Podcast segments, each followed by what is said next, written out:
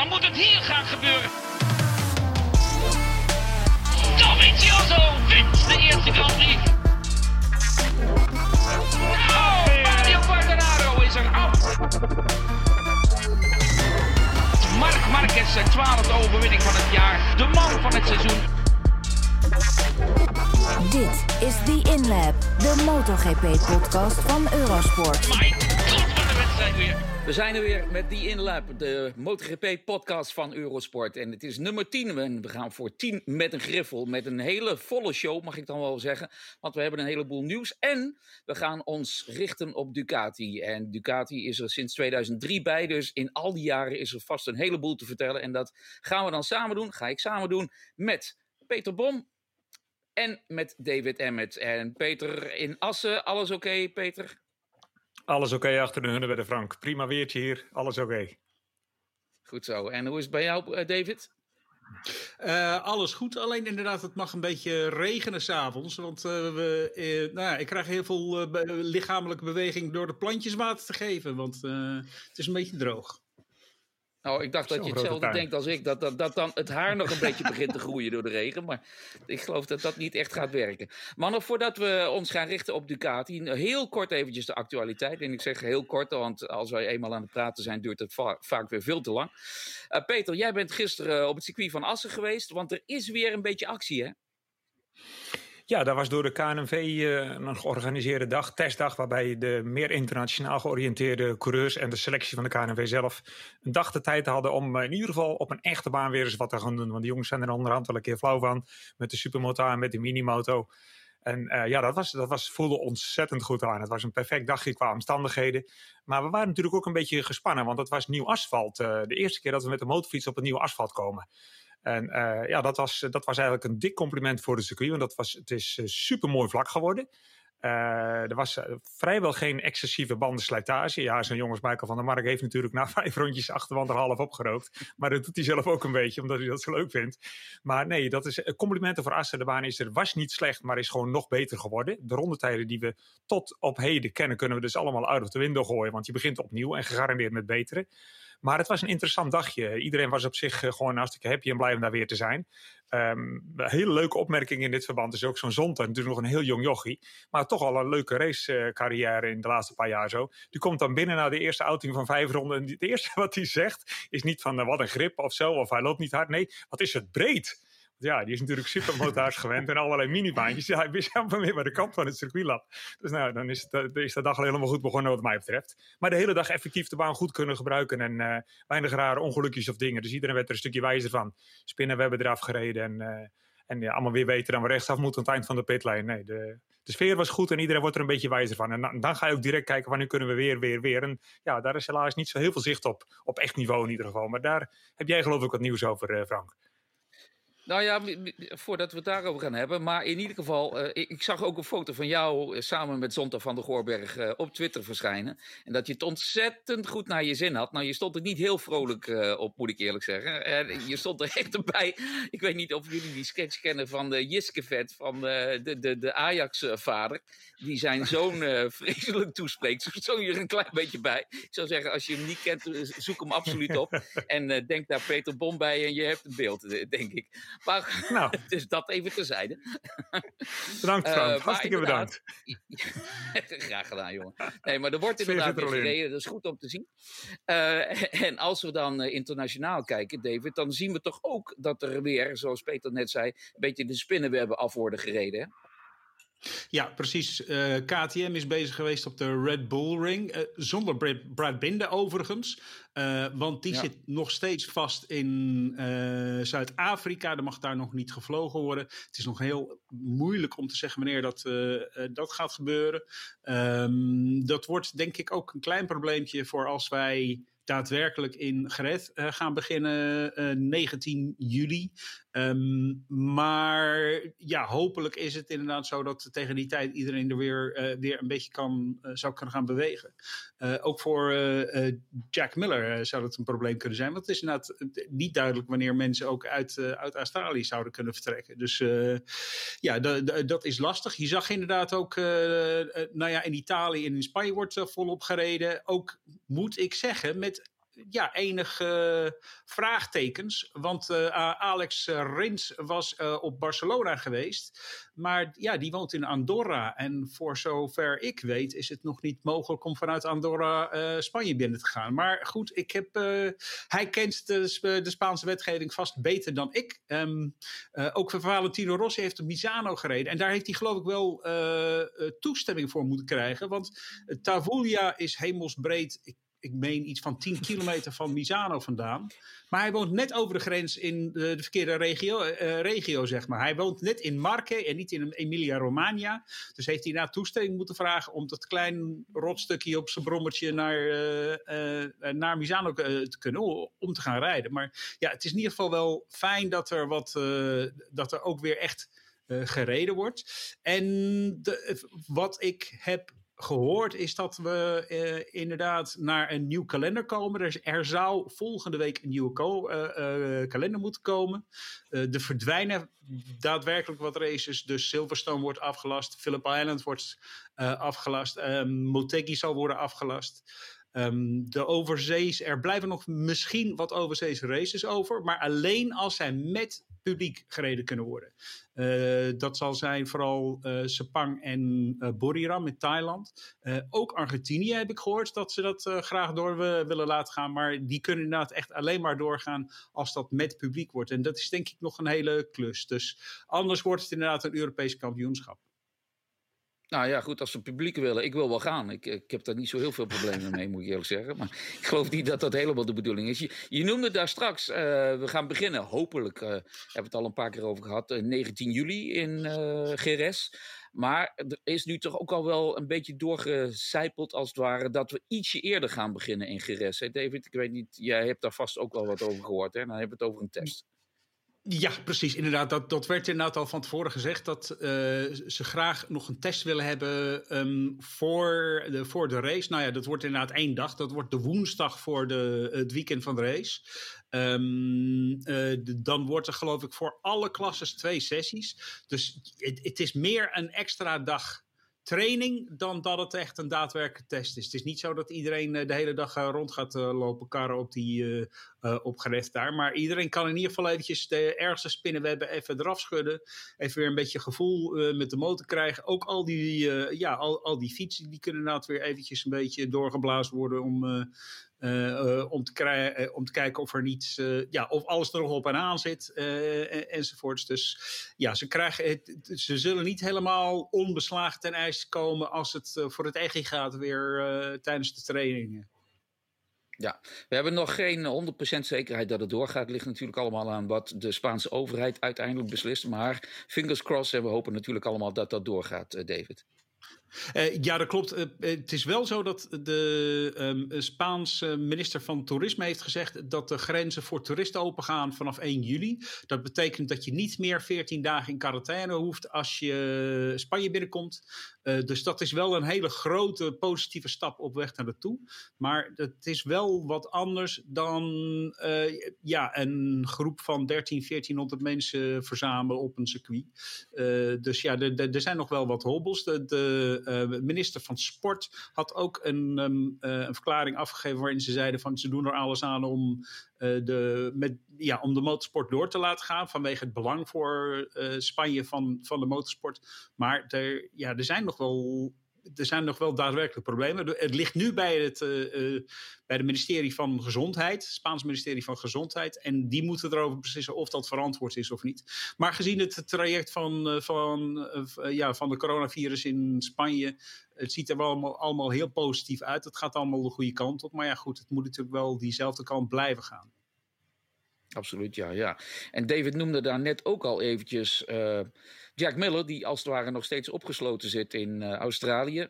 Eerder vandaag uh, sprak ik met Miller en dat had alles te maken natuurlijk met het feit dat hij een eenjarig contract heeft uh, ondertekend bij Ducati. Hij zal in 2021 één van de twee Ducati fabrieksrijders zijn. En we gaan eventjes naar Jack luisteren. We hebben een speciale gast vandaag. We gaan zo dadelijk praten met Jack Miller. En het grote nieuws is natuurlijk dat Jack een nieuw contract heeft getekend. Hij wordt voor 2021 de fabrieksrijder voor het fabriek fabrieksteam van Ducati. En helemaal down under in Australia, we've got Jack Miller sitting, uh, waiting for us.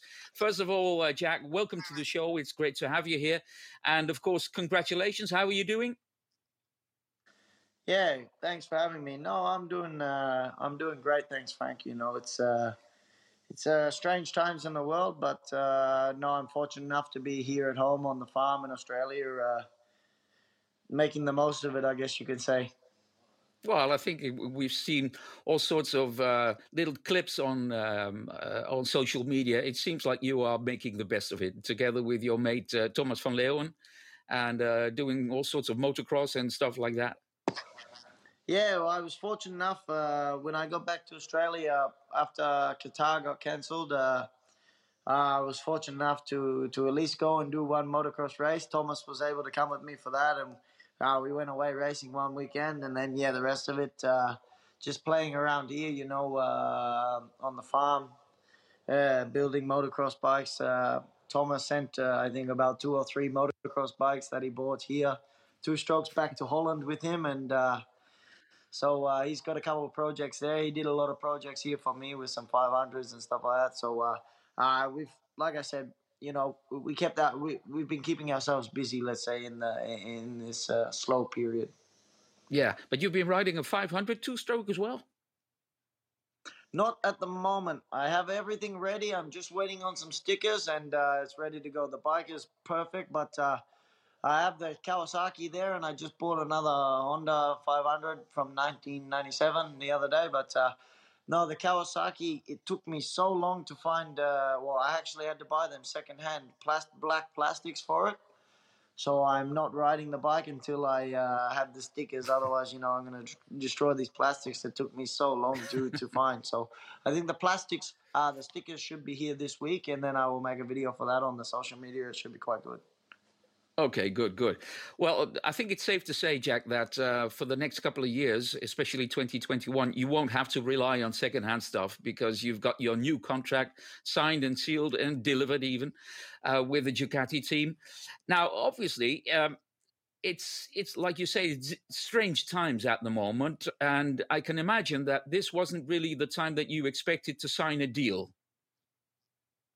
No, no, it's uh, it's definitely definitely weird. You know, he uh, sat here in uh, in my in my farm in Australia, uh, you know, negotiating contracts, which we are normally doing, uh, you know, weekend by weekend at the circuit. So uh, it's it's definitely weird, you know, doing it all over over the telephone and, and whatnot, which is normally not my strong point. So uh, being on the telephone, that is. Um, so it's definitely weird, weird times. But you know, I'm I'm absolutely ecstatic, over the moon uh, to have this contract. Uh, doesn't matter the times, you know, to be able to call myself in 2021 a Ducati factory rider, official factory rider in the in the red leathers is uh, is definitely uh, something uh, I've dreamed of since I was uh, a young boy.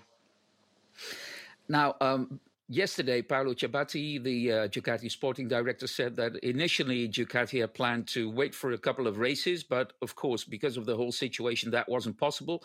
So they looked at last year's results and they also looked at the age of the riders. Uh, we don't know who's going to be your teammate. Maybe we can talk about that later on. But obviously, you're still a young guy, being 25 years of age. Uh, last year was a good year for you, despite the fact that you were. Uh, uh with no disrespect, but only eighth in the championship. But you had five podiums. I think you had about four front row starts.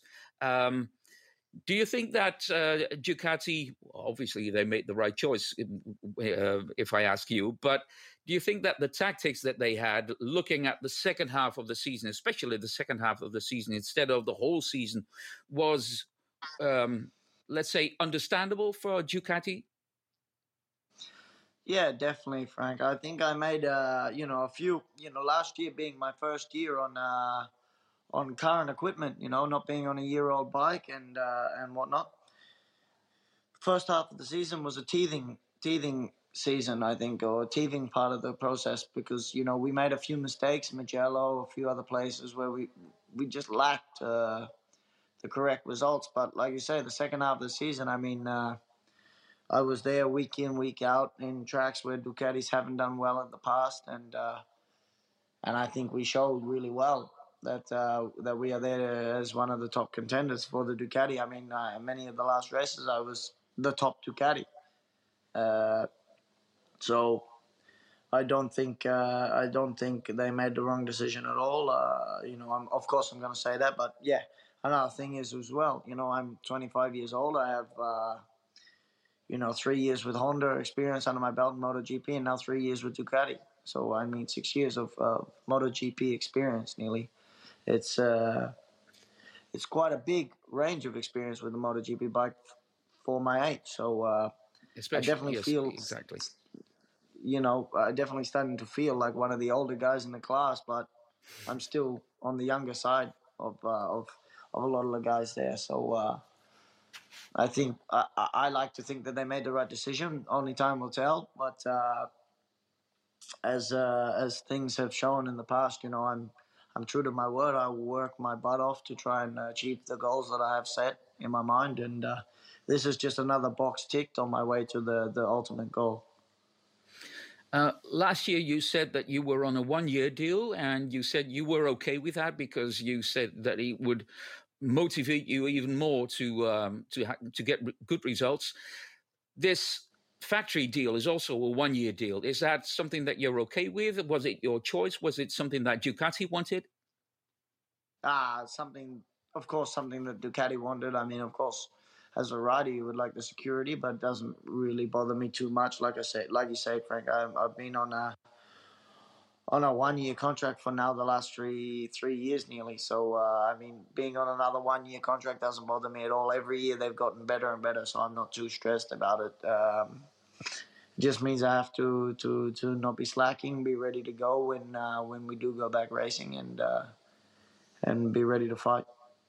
Hmm C- could you tell us, Jack, when you started negotiating with uh, Ducati? Because we know that they had been courting uh, Maverick Vinales. I think there were even rumors of them talking to Fabio Quartararo and also maybe even uh, Alex Rins. When did you guys actually really start negotiating for the 2021 season? Well, they told me they were waiting, so I mean, um, wasn't until probably about two or three weeks ago. I think, you know, being as I've been in Australia for quite some time now, I'm not completely in the loop with everything that went on between my manager and Ducati, so I, I have no idea exactly when the negotiations started. But of course, uh, uh, once uh, the pieces started falling in, for example, like Vinales signing with uh, Yamaha very early, and then also Rin signing with Suzuki, then there's not many other guys left in the market, you know. So I think uh, after that, I think it had to start to move our way. Hmm And you said you, your manager still Aki Ayo, right? Yep, yep. Aki's still doing everything for me. So uh, no, he, negotiated all the deal again, and uh, no, we have a great relationship both with Aki and uh, and with uh, the guys over at the Ducati management with Davide and also with uh, with Paolo and, and Claudio and also with uh, especially with Gigi. So uh, no, it's uh, it's it's great. You know, even to hear from those guys, I got a, a very pleasant call from Gigi last night, and uh, no, really looking forward to to making this new partnership.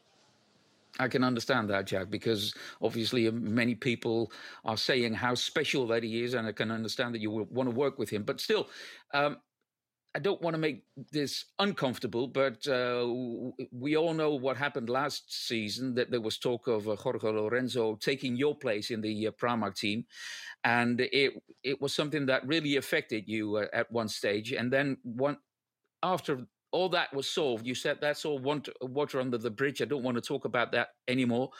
But is it something that you, when you started discussing this factory deal, is it something that you talked about with the Ducati people or not? I mean, not not particularly. I mean, um, like you say, it was uh, it was let's say an unsettling time there in uh, where was it in uh, Austria last year. Yeah. But um, yeah, I mean, uh, at the end of the day, it's, it's business, you know, and uh, I understand these guys, and uh, you know, I try to do the best I can do. Um, that that's the easiest way to stop any of these things is is with results. I mean, and uh, that's all I've tried to do ever since that that day. And I think I did. And you know, if I can get upset or whatever with uh, with them talking to Rins or other riders, it, or even Vinales or Fabio or whatever, I mean, at the end of the day, it's business. They they are there to win. They're there trying to get the guys that are on top. And mm. all I need to do is put myself on top that I'm in the, the leader leaderboard for, for, for the negotiations. So uh, we just have to keep working. Yeah, if, if my track record is okay, I think you're the third rider to move up from the Pramac team after Janone uh, and uh, Petrucci. Um, could you tell us a little bit about how close this Pramac team is to the factory team? I mean, how much factory involvement is there in the uh, Pramac team? You riding a 2020 bike this year? I mean, uh, we we have a great relationship. You know, um, I can only speak on my relationship that I have with Honda, uh, being in satellite team, and I can tell you that Ducati really, really have been looking after me a lot more than say I did with uh, another manufacturer. Um, you know, they they are there caring about my feedback, this, that, the other. You know how the bike is working week in, week out, and uh, and and really treating you as part of the team and uh, and valuing, let's say, your input. Uh, they they trust that uh, that also that I know what I'm doing. But it's not only for me; it's for Pecco, my teammate, uh, for Tito and and Zarco, I think as well in the in the Avintia team. I think they are they are getting a really great support as well. So I mean, the way that Ducati handles their uh, satellite riders, I think, is definitely one of the key things that is helping them to bring them, you know, from uh, satellite team into the factory team, like they did with uh, and, uh, and and also with uh, Danilo.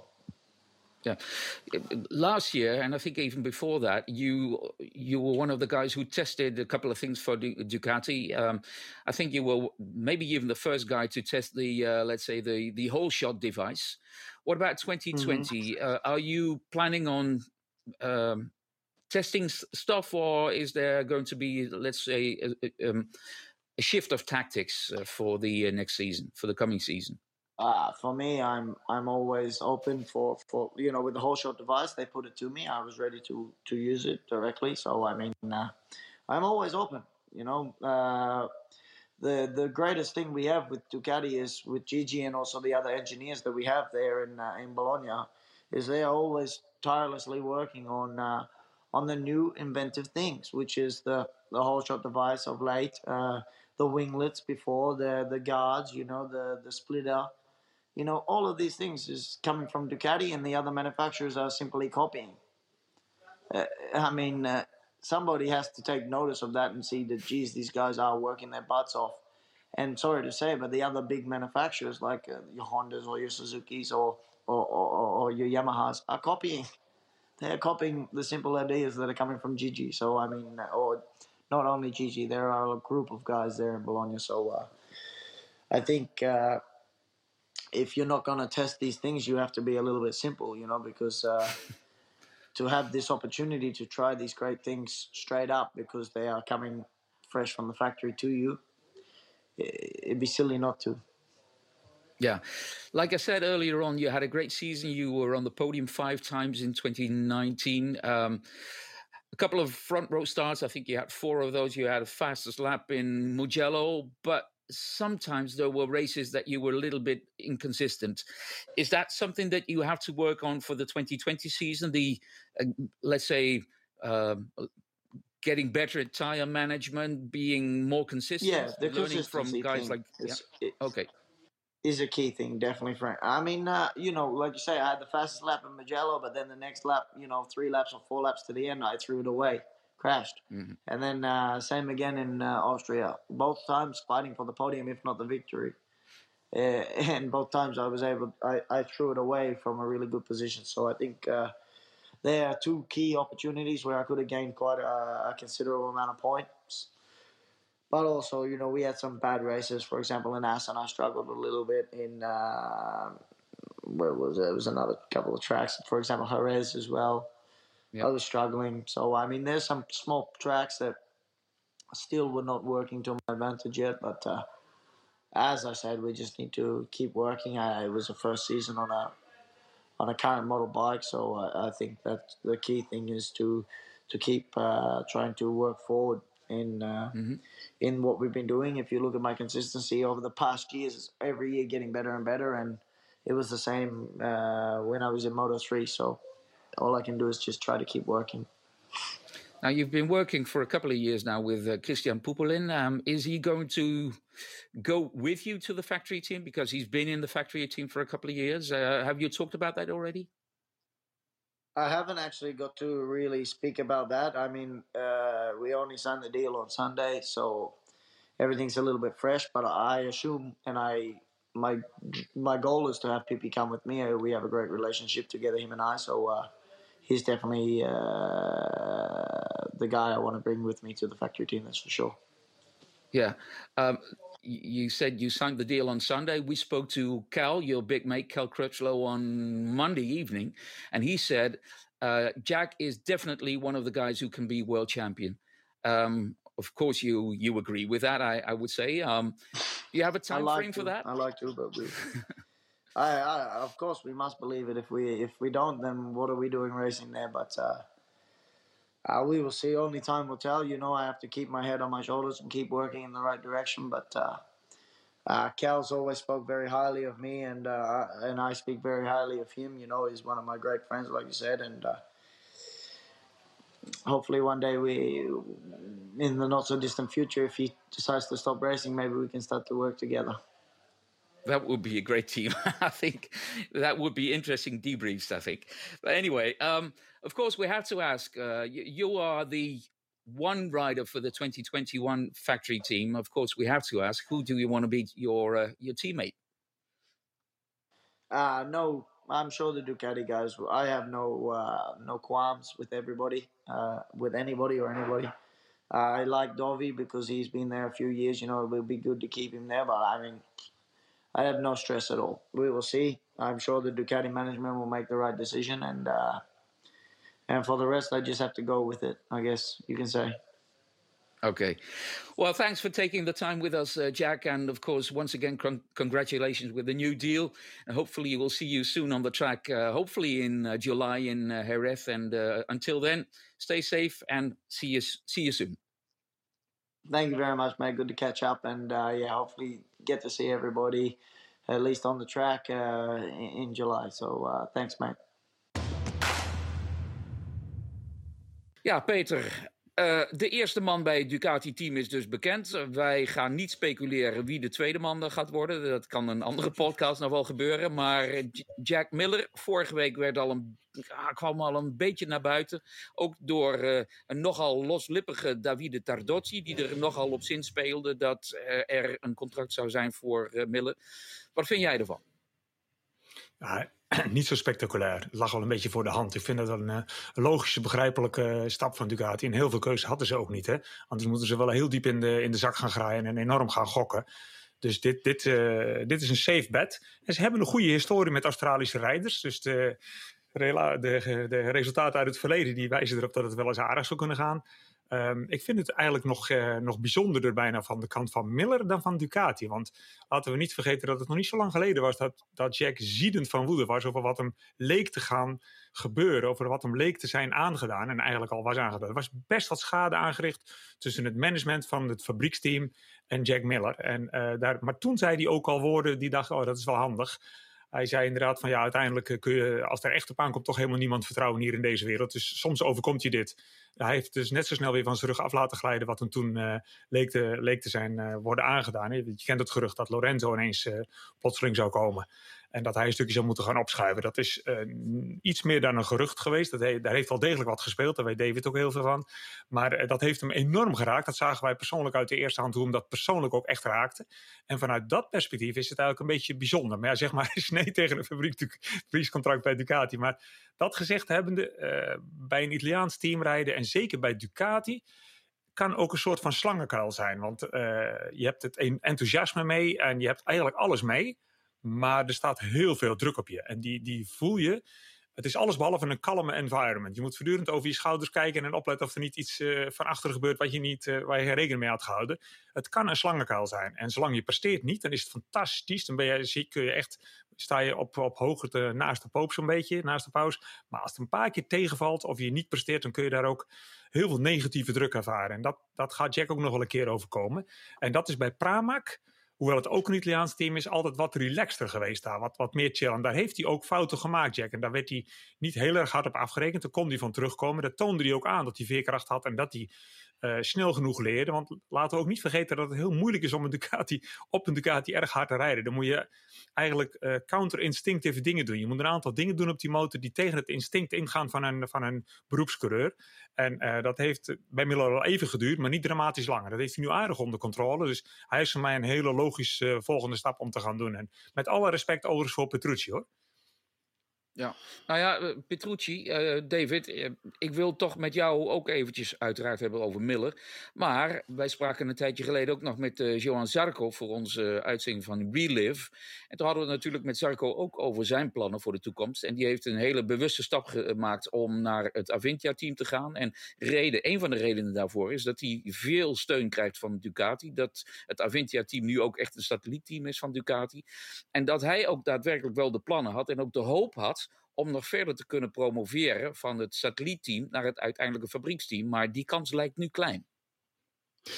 Jazeker, dat lijkt inderdaad wel klein. Het, is nog daadwerkelijk aanwezig. Um, uh, ik denk dat alles afhangt van wat uh, André Dovizioso besluit. Maar uh, dat, dat zullen we wel zien. Maar ik denk dat het ook een beetje... Kijk, het, het feit dat we zoveel races hebben verloren, zeg maar betekent dat het, het heeft de, de, het werk van teammanagers veel moeilijker gemaakt. Want er is inderdaad niet eens.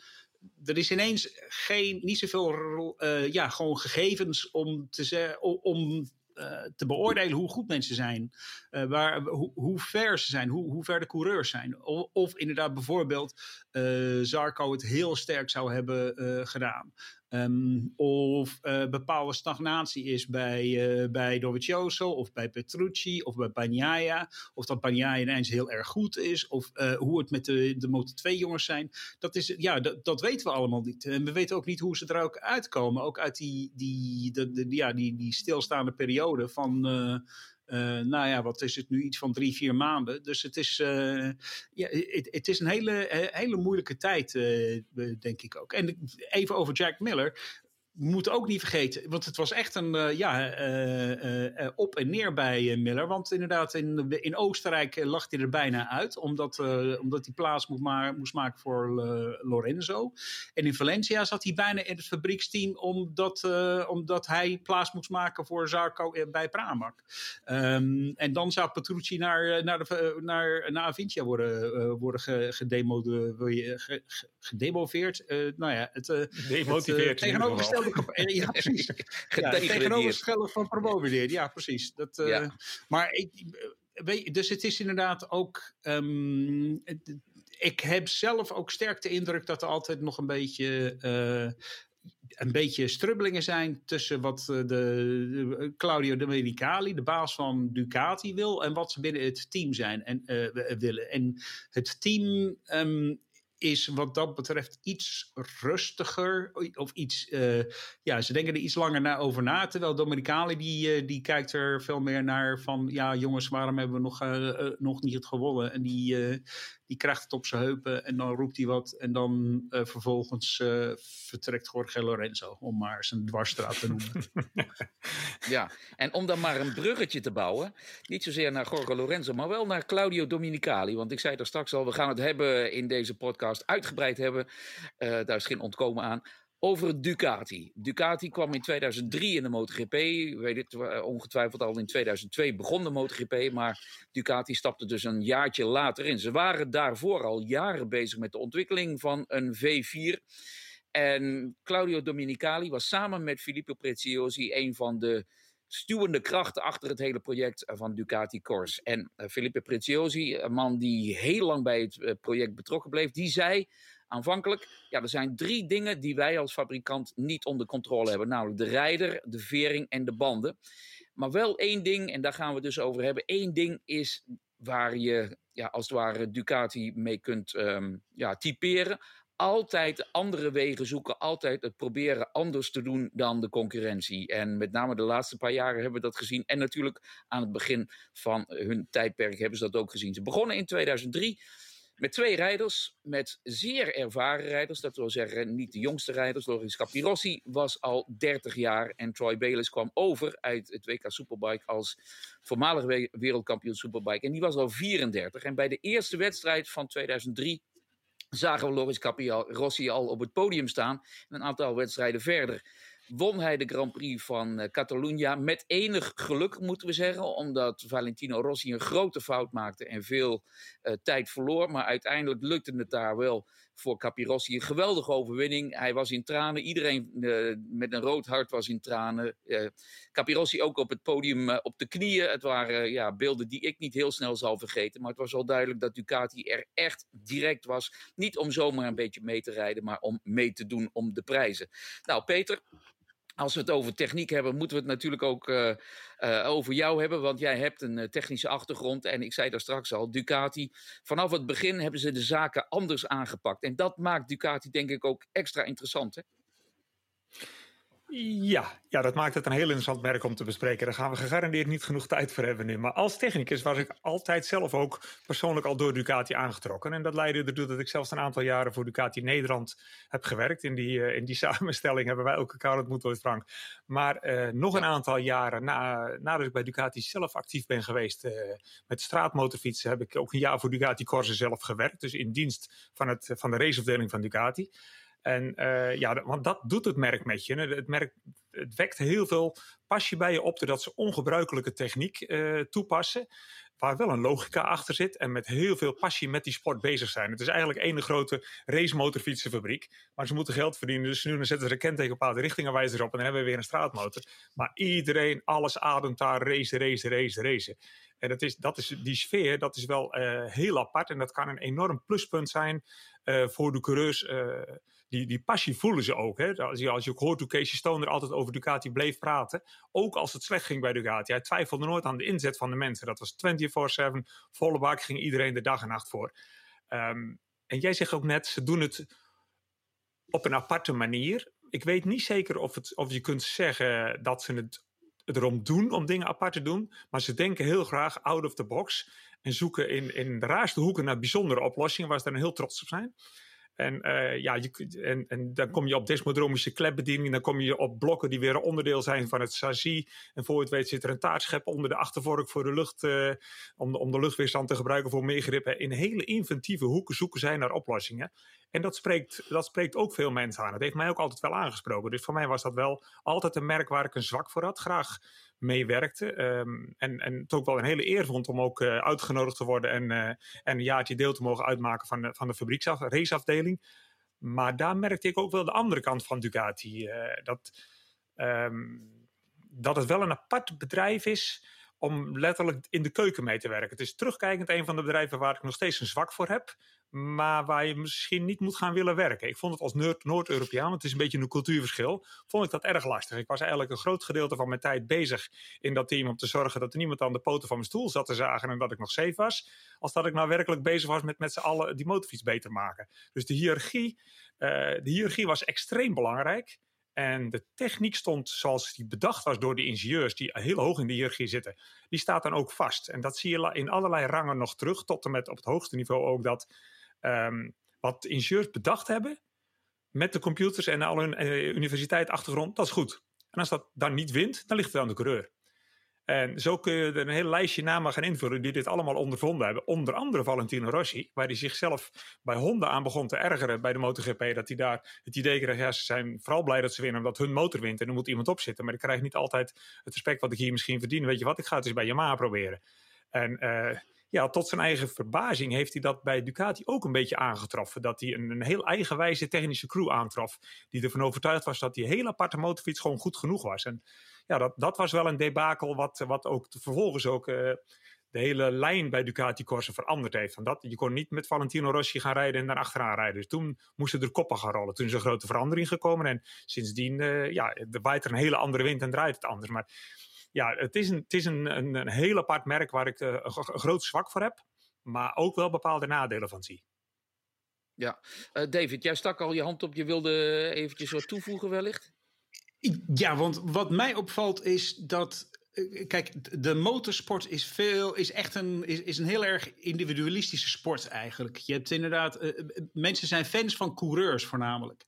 Terwijl als je bijvoorbeeld naar autosport kijkt, dan heb je veel meer fans van uh, ja, echt merken. Je hebt inderdaad gewoon Ferrari-fans en McLaren-fans en dat soort dingen allemaal. En bij de, bij de, motor, ja, uh, bij de motorsport, vooral inderdaad bij, bij de MotoGP, heb je dat veel minder. Er, er zijn niet zoveel Yamaha-fans of Suzuki-fans of, of Honda-fans. Maar er zijn wel Ducati-fans. Er zijn ook echt Ducatisti. En, en dat is denk ik, um, ja, het is ook echt een cultus. Ja, je, het is een beetje als, uh, uh, nou ja, op, op, uh, op een hele andere manier. Het is een beetje als, um, Harley als Harley Davidson. Davidson. Ja, precies. Je, je, ik bedoel, ja. ze verkopen. je, kunt een, je, je, kunt er aftershave van kopen. En ik denk altijd, als je aftershave ervan kan ko kopen, dan is er meer aan de hand dan alleen maar motorfietsen verkopen. Ja, het is inderdaad uh, wat jij zegt, uh, een cult en een cultus eigenlijk misschien wel. Want uh, elk jaar is in Misano ook het World Ducati Weekend, waar fans, Ducati-fans over de hele wereld vandaan komen. En ook een heleboel coureurs dan present zijn. En ook hele grappige en toch misschien ook wel hele competitieve wedstrijden aangaan met elkaar. Dus het is niet alleen maar lol, men wil daar ook winnen. Maar als we het hebben over het toch dingen anders doen, anders bekijken, waardoor Ducati interessant is. Noemde daar straks al de desmodromische klepbediening. Ik moet misschien er toch heel even over hebben. Maar ik wil ook nog even noemen dat Ducati het ook op aerodynamisch gebied meteen al vanaf het begin van 2003 al anders aanpakte dan uh, heel veel andere fabrikanten. Ze trokken daar onder andere uh, Alan Jenkins voor aan. En Alan Jenkins was iemand die werkte in de Formule 1, heeft jaren in de Formule 1 gewerkt. Onder andere voor het team van Alain Prost en het team voor, uh, van Jackie Stewart en ook voor McLaren. Net als uh, Aprilia, Aprilia liet het blok maken bij Cosworth, ook uh, bekend uit de Formule 1, ging dus Ducati wel buurten bij, uh, bij ja, andere fabrikanten, of althans andere experts moet ik eigenlijk zeggen. En zo'n Alan Jenkins was iemand die jaren ook bij het hele Ducati-project is betrokken. Maar Peter, ik wil toch jou vragen, en het is misschien lastig, maar laat het een mooie uitdaging voor je zijn. Uh, des, de desmodromische klepbediening. Uh, als uh, Jip en Janneke daar wat van willen weten, hoe kun je dat dan uitleggen? Ja, dat, dat ga ik wel proberen. Tot hoe laat hebben we? Nee, nou, in een verbrandingsmotor, uh, in, in, in een viertakt verbrandingsmotor zit niet alleen een zuiger, maar boven de zuiger zitten kleppen die heel snel open en dicht gaan. En als de verbrandingsmotor, uh, wat we in de motorsport al snel zien, 12, 14, 16, 17.000 toeren maken, dan gaan die kleppen gigantisch vaak open en dicht. Dat zijn wel kleine dingetjes, maar om ze op tijd weer te sluiten, daarvoor zit er een veertje bovenin. Dat veertje dat moet hoe meer toeren je wilt draaien, dus in hoe kortere tijd je hebt om zo'n klep heel ver open te zetten en weer dicht te laten gaan door die veer, dan heb je op een gegeven moment steeds sterkere veren nodig. En dat was met name vroeger, dan heb ik het echt over heel lang geleden, was dat het zwakste punt van de verbrandingsmotor als ze gingen racen. Dus coureurs hadden vroeger bij een race ook gewoon reserve klepveren in de zak bij. Dan moest je onderweg een klepveer vervangen, daar had je tijd voor. Maar uh, uit die tijd stamt het idee om, weet je wat, we doen het helemaal niet met veertjes. We maken de constructie veel ingewikkelder, maar dan ontbreekt het veertje. Dan doen we hem met een, met een nokje, openen we een klep en met een ander nokje sluiten we hem ook gelijk weer. Die klep zit gedwongen vast. En Desmo is ook een gedwongen beweging. Desmodromisch is een gedwongen beweging. Die je, hij, neemt je mee naar links en hij neemt je mee naar rechts. Je kunt ondertussen niet afslaan. Die klep kan niet blijven zweven, zoals dat heet bij een veertje. Een veertje wat de toerentallen niet meer bijhoudt. Uh, en nog niet breekt, die heeft de klep dan niet meer op tijd dicht. Dan komt de zuiger eraan, die geeft die klep een duw en voor je het ligt er olie onder in kuip en is het hele blok kapot. Desmodromische klepbediening is een oplossing van echt vroeger. Je sluit de klep mechanisch, je hebt geen veertje. Heel ingewikkeld, maar wel werkend. En niet uniek hoor. Ook Mercedes pioneerde er al mee heel vroeger. De enige die het echt bleef doen, omdat ze het echt heel goed onder controle hadden, is Ducati. Die bouwde ook hele bijzondere motorfiets. Die bleven altijd twee cilinders bouwen, waarbij je, met, als je maar twee kleppen gebruikt, hele grote klep hebt. En het dus heel logisch was dat je ze desmodromisch gaat sluiten. Wil je nog toeren halen, is vermogen. Uh, en dat bleek later nog een, veel, nog een tweede grote voordeel te hebben, waar ze vroeger niet zo heel stil bij stilstonden, maar dat is mechanisch rendement. Je verliest weinig energie als je het met desmodromische klepbediening uh, je kleppen opent en sluit in plaats van met veren. Dus je mechanisch rendement wordt groter. En in hun MotoGP-blok hebben ze dus altijd desmodromische klepbediening gebruikt. Zijn ze blijven gebruiken. Nogmaals, hele ingewikkelde, moeilijke te produceren, precieze constructie. Onderhoudsgevoelig ook. Echter, het laat hun toe om altijd meer toeren te draaien dan de concurrentie. En een hoger rendement uit diezelfde toeren te halen waardoor je blok minder warm wordt. Je kunt met minder olie, eh, je kunt met een kleiner koelsysteem toe. En je hebt effectief gewoon meer vermogen uit dezelfde hoeveelheid brandstof die je in je tank meeneemt. Altijd een plus. Maar er zit een prijskaartje aan. Het is een ingewikkeld duur ding. Nou ja, ingewikkeld en duur, dat is niet gauw een nadeel in de MotoGP, zolang het maar kan.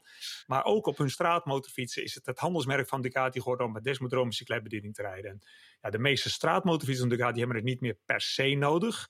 Maar het is wel een hele mooie constructie. Als je dat bekijkt, als je een cilinderkop opent van een Ducati, is het net alsof je zeg maar, de deksel van je horloge afhaalt. Dan zie je overal tandwieltjes en veertjes en klemmetjes en dingen. En dat zijn hele, ja, voor de, voor de liefhebber van, van mechanica kun je daar wel even van genieten, ja. Is dit hem een beetje, Frank? Uh, ja, ik, ik, ik, heb een, het gevoel dat ik nu gewoon een blok in elkaar kan zetten. Dus uh, laat maar komen. dat was hem. Ik heb een vraag voor, uh, ja, ik, ik, heb een vraag voor Peter. Want inderdaad, over het mechanisch rendement. Dat wil ik inderdaad ook zeggen. Want je moet met een pneumatische klep. of inderdaad een, een gewone, ook een, met een stalen veer. dan moet je inderdaad dus. moet die blok, dat moet ook dat, de, die, die veer, die moet dat dan openen. Zeg. Moet je dan indrukken. en er is mij verteld dat als je zeg maar de. Um, de, de, uh, de sparkplugs, hoe heet die dingen ook alweer? De ontstekings... De bougie. De ja, ja, ja. Uh, als je de bougies eruit haalde, dan, dan kan je met een, uh, een gewone uh, motor, een gewoon blok met, een, met, stalen veer, is dat nog steeds heel moeilijk rond te draaien, omdat je dat inderdaad steeds tegen die, die, die, weerstand van die, van die stalen klepveren zit. En bij de desmodromische kon je dat inderdaad ook gewoon met de hand omdraaien. Er werd tegen mij gezegd van, zelfs inderdaad de MotoGP-motoren met die gigantische compressie en zo. Dat kon je zo gewoon met de hand kon je dat omdraaien. Omdat je die, um, die weerstand van de, van de klepveren niet had. Is, is dat ook jouw ervaring geweest in al die jaren bij Ducati?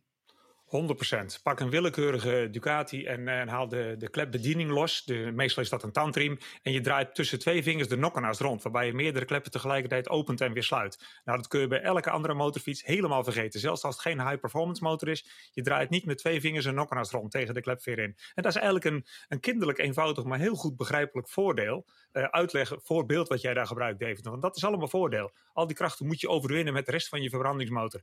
Dan moet je dingen sterker maken, moet ze zwaarder maken. Ze, uh, ze ontwikkelen hitte. Ze gaan eerder slijten. Dus desmodromische klepbediening heeft ontzettend veel voordelen. Um, die kun je ten dele, ongeveer voor de helft, kun je die ondervangen met pneumatische klepbediening, waarbij het woord bediening eigenlijk niet goed is. Maar dat is echt wat, iets wat alleen maar voor de motorsport uh, toe, toe, te passen is, want dat heeft verder zoveel nadelen. Ze hebben daar een absoluut voordeel. Gek genoeg, ze hebben er geen patent op of zo.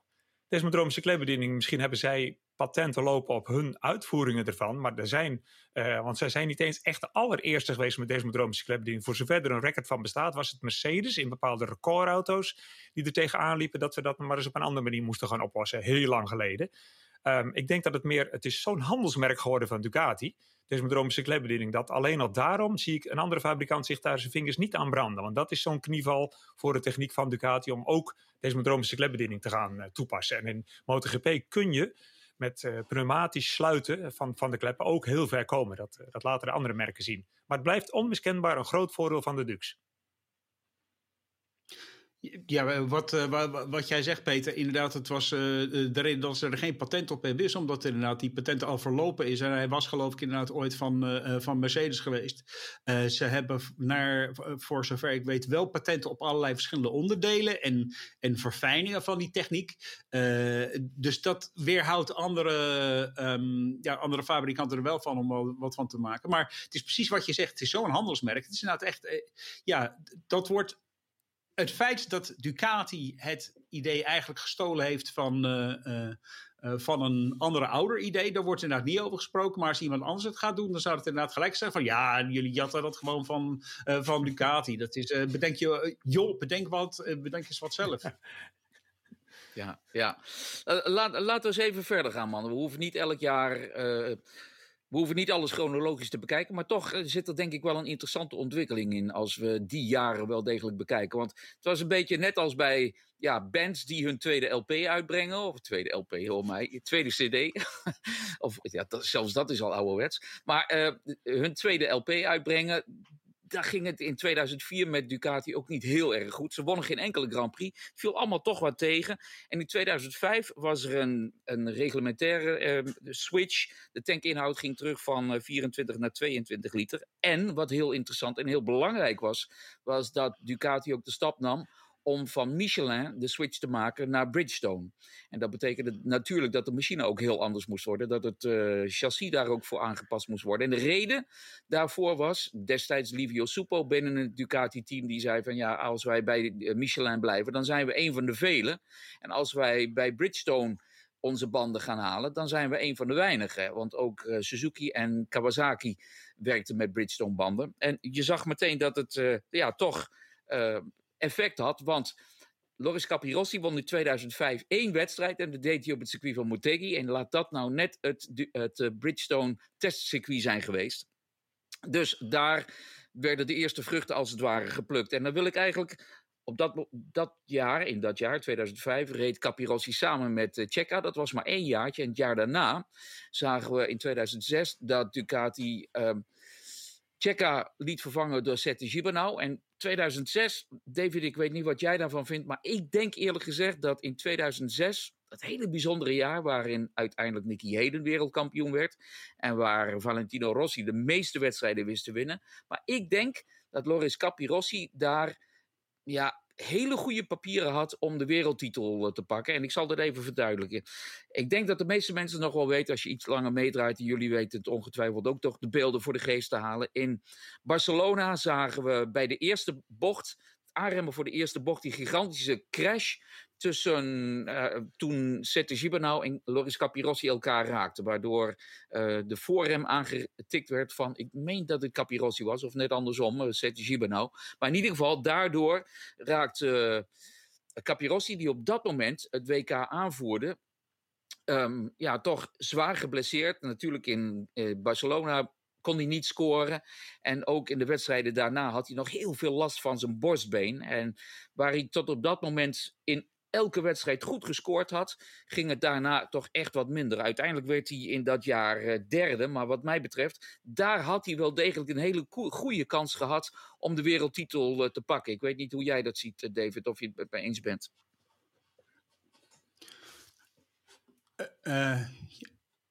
dat ik jullie kwijt zijn. Oh ja, sorry. Oké. Okay. Ja, ja. Uh, ja, uh, 2006, ja, ik denk dat je gelijk hebt. Inderdaad, Barcelona 2006 had inderdaad heel erg belangrijk kunnen zijn. Het, het, was ook inderdaad ook, die crash zelf is ook heel erg belangrijk geweest in de zin van, um, door, die, door die crash is toen de introductie geweest of ge gekomen van um, de, de, de, van het beschermen van de voorremmen. Omdat inderdaad toen Gibana tegen de, uh, tegen de voorrem van uh, Capirossi is gekomen, is Gibana eroverheen, of is Capirossi het voor gegooid. En dat heeft inderdaad toen, toen geleid tot inderdaad die rembeschermers wat we nu tegenwoordig hebben. Um, wat, en inderdaad wat je zegt, het was echt. Um, hij was er. Uh, als ik het zo uit mijn hoofd. was het zo dat Capirossi nog geprobeerd heeft in Assen te rijden. Maar dat, uh, dat was niet echt gelukt. Toen is. Ik dacht Fabrizio er voor hem in, in, de, in de plaats gekomen. Dus het was. ja, dingen, dingen hadden wel heel erg anders kunnen, um, kunnen lopen ja, het was ook een slecht jaar voor ZCG nou. Ook omdat um, uh, ja, uiteindelijk uh, werd hij in Estoril ook onderuit gereden door Casey Stoner. En uh, ja, Casey Stoner die dan al op dat moment waarvan het vaststond dat hij de plaats in zou nemen van, van ZTG Benau. Um, maar um, ja, hij had al eerder de plaats van de Gibernau kunnen, kunnen innemen. Uh, Soepel heeft me ooit verteld dat het de bedoeling was dat, uh, dat uh, Stoner ook al in 2006 getekend had moeten zijn. Maar um, ja, Ducati die, wilde, die, die ging dan toch voor ervaring. Hadden ze inderdaad met, met. Maar ja, hadden misschien ook wel een heel ander geschiedenis gehad. Had Stoner al in 2006 bij Ducati gereden. Ja, dat, dan had het misschien nog interessanter kunnen zijn. Dan hadden we nu, natuurlijk met Casey Stoner wel een rookie gehad in de MotoGP. Hè, want 2006 kwam hij toen bij het, RC, uh, bij het LCR-team uh, op de Honda. Ook een paar podiums en zelfs een pole position volgens mij in Turkije, als ik het goed heb. Maar goed, het was ook het laatste jaar, 2006, uh, voor de 990cc-motoren. Um, technical director, die wil ik toch ook even noemen, Corrado Cecchinello, die vertrok bij, Cecchinelli moet ik zeggen, vertrok bij Ducati. En die werkt momenteel echt ook al jaren bij Dorna als uh, Director of Technology in de Sporting Direction. Dus uh, die man is wel voor de wereld behouden gebleven, kun je, kun je zeggen. maar 2007, Peter, toen kregen we dus de nieuwe regels de eerste 800cc motoren, het eerste jaar van de 800cc. We weten dat Ducati eigenlijk altijd een tegenstander is gebleven van die 800cc eh, maatregel, dus van 99 terug naar 800. En wat zien we? Dat eerste jaar komen zij met een raket, met een geweldige coureur, coureur want Casey Stoner won dat jaar 10 Grand Prix, stond verder nog vier keer op het podium uh, en was overtuigend de wereldkampioen. Heb jij daar een verklaring voor dat ze met die 800cc machine waar ze eigenlijk ja, toch niet heel erg enthousiast over waren, over die reglementswijziging, hoe zij, waarom ze toch zo snel waren. Ja, dat was wel. Eh, de logica die ik erin ziet is, en dan gaan we toch terug naar mijn vorige keer dat ik even een paar minuten van je kreeg, desmodromische klepbediening. Op het moment dat je minder cc's hebt en je wilt toch heel erg snel gaan racen, dan, uh, kijk, minder cc's geeft minder pk's. Maar pk's zijn heel erg afhankelijk van hoeveel toeren kan een motor draaien. Hoe snel kun je de krukkers laten rondgaan. En met kleinere zuigertjes uh, kun je in principe hogere toerentallen gaan draaien. Maar het eerstvolgende zwakke punt wat je tegenkomt is iedere keer weer je klepveren. En die 800cc motoren van Ducati, waar ze echt wel even een goed stukje ontwikkeling in hadden gestopt, die uh, leverden mede dankzij de desmodromische klepbediening direct al zoveel vermogen voor een 800. Um, ja, en dan heb als je dan nog Casey Stoner erop zet en je hebt het jaar waarin je begint te profiteren van je Bridgestone-banden, dan is het zomaar lonely uh, at the top. En dat was wel uh, was heel mooi voor Ducati, want het was ook een, een, een soort van paleisrevolutie. Want tot dat moment reden zij het, het MotoGP-programma, in mijn ogen, als een superbike-programma, maar met minder reglementsvoorschriften, met een vrije reglement. Dus uh, zij al jarenlang superbikes met een, zogenaamde L2-motor, dus een liggende cilinder en een, cilinder die recht naar boven staat. Daar hebben ze er twee tegenaan geplakt toen ze gingen, MotoGP gingen rijden. Want hoewel ze het serieus overwogen hebben, ging dat met een tweecilinder echt heel lastig worden. Dan maar de motor uitbreiden, maar het motorconcept bleef altijd hetzelfde. En het chassis-concept bleef hetzelfde, het buizenframepje enzovoort, met alle nadelen daarvan. Ze reden eigenlijk gewoon een superbike met minder reglementsbeperkingen. Maar op het moment dat ze naar de 800 gingen, werden er meerdere dingen tegelijkertijd veranderd. Ja, toen kwam er, uh, dat blok werd meer achterover gekanteld. Het werd trouwens elke paar jaar meer achterover gekanteld. Ze hebben altijd een 90 graden blokhoed behouden. Wat ook heel logisch is hoor. Als je trouwens een V4 rijdt, dan moet je die cilinder ook bijna wel op 90 graden doen. Maar dat, zij waren wat laat met het blok achterover kantelen. Gewoon omdat ze daar ook weinig ervaring mee hadden. En ze hebben hem eh, later meer en meer en meer achterover gezet. De versnellingsbak veel meer compact gemaakt. En die 800's met die desmodromische klepbediening nogmaals, plus Casey Stoner erop, plus het feit dat ze begonnen te profiteren van het enorm vele testwerk wat zij de, deden met Bridgestone. Want dat was nog een reden om bij Michelin weg te gaan. Bij Michelin was je gewoon een van de klantenteams. En je moest iets heel veel beters doen als de andere merken wilde je ze gaan verslaan. Want je had dezelfde banden. En banden zijn gruwelijk belangrijk. Bij Bridgestone kregen ze de kans om zowel op Mugello elke week te testen. als in Japan elke week te testen. Ze hadden in beide landen een permanent gestationeerd testteam. die iedere week ging jagen met Bridgestone banden. Um, wat je dan krijgt, is dat je op een gegeven moment heel het chassis er niet meer aan hoeft te passen voor de banden. Je wacht gewoon tot de band komt naar het chassis toe. Dus je rijdt dezelfde motorfiets het hele jaar en je laat de bandenfabrikanten banden voor jou ontwikkelen. En ja, daar pluk je op een gegeven moment wel de vruchten van. Nou, die tijden liggen nu achter ons. Maar dat was wel een mooi voorbeeld van als alles goed bij elkaar komt, ja, dan, dan, is, uh, dan is er geen houden aan. Nee, wat op zich denk ik ook wel interessant was, uh, Peter. Jij noemt inderdaad de hoge toerentallen van de 800. Met name eigenlijk van uh, die Ducati. Want ik heb gelezen dat ze rond de 19.500 toeren konden draaien. En zelfs nog wel boven de 20. Maar dan was de vraag hoe lang het heel bleef natuurlijk. Um, we zagen ook dat Ducati, ja, ik noem het dan maar heel simpel, de Big Bang of de Long Bang weer aan de kant schoof. En daar toch weer een screamer voor uh, in de plaats zette. Hè, zoals ze eigenlijk ook in de MotoGP zijn begonnen. Kun jij daar een verklaring voor geven? Nou, fabrikanten en misschien even Ducati, uitleggen wat een screamer is. Ja, ja, ja, er zijn twee fabrikanten die in mijn, in mijn optiek in de MotoGP... die heel erg gefocust zijn uh, op de, het motorblok. Dat vinden ze vanuit hun filosofie, vanuit hun hart, vanuit hun achtergrond heel belangrijk. Honda en Ducati. Dat zijn beide, mensen, eh, beide fabrikanten waarbij het motorblok zelf heel erg hoog in het vaandel staat. Daar halen ze heel veel trots uit, daar stoppen ze heel veel energie in. En uh, om even uit te leggen wat een screamer is, want daarna ga ik uitleggen waarom ze dat doen.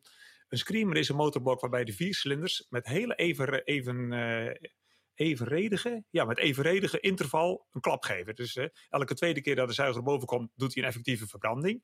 Als je dan vier cilinders hebt, uh, dan kun je dat heel evenredig verdelen. Dat er een hele continue opeenvolging is van de ontstekingen die er zijn van de klap. En daarmee haal je ook het meeste vermogen. Echter, het blijkt in de praktijk dat als je die ontstekingsvolgorde een beetje op, op de hoop gooit, je doet er twee snel achter elkaar, je, doet er, je wacht even, je doet er één, je wacht nog even, je doet er weer één en je doet er dan weer twee. Echt heel onregelmatig. Heb je absoluut minder topvermogen. Maar de rijder heeft meer controle over het vermogen wat hij heeft. Die kan beter voelen met zijn gashendel wat er bij de achterband gebeurt. En als het misgaat bij de achterband, kan hij het beter controleren. Dus de praktijk wijst uit dat je met een zogenaamde Big Bang of een onregelmatige volgorde vaak wat sneller kunt rijden, maar je mist wat topvermogen. Op het moment dat fabrikanten uh, relatief nieuw zijn in de MotoGP, à la KTM toen ze kwamen, hadden ook direct een screamer gebouwd. Iedereen reed al met een Big Bang. KTM komt, alle simulaties op alle computers die ze hadden gedraaid, wees erop dat ze het prima gingen redden met een screamer. Mooi, dan kom je met een screamer. Anderhalf jaar later bouwen ze een Big Bang natuurlijk, want daar kom je gewoon op uit.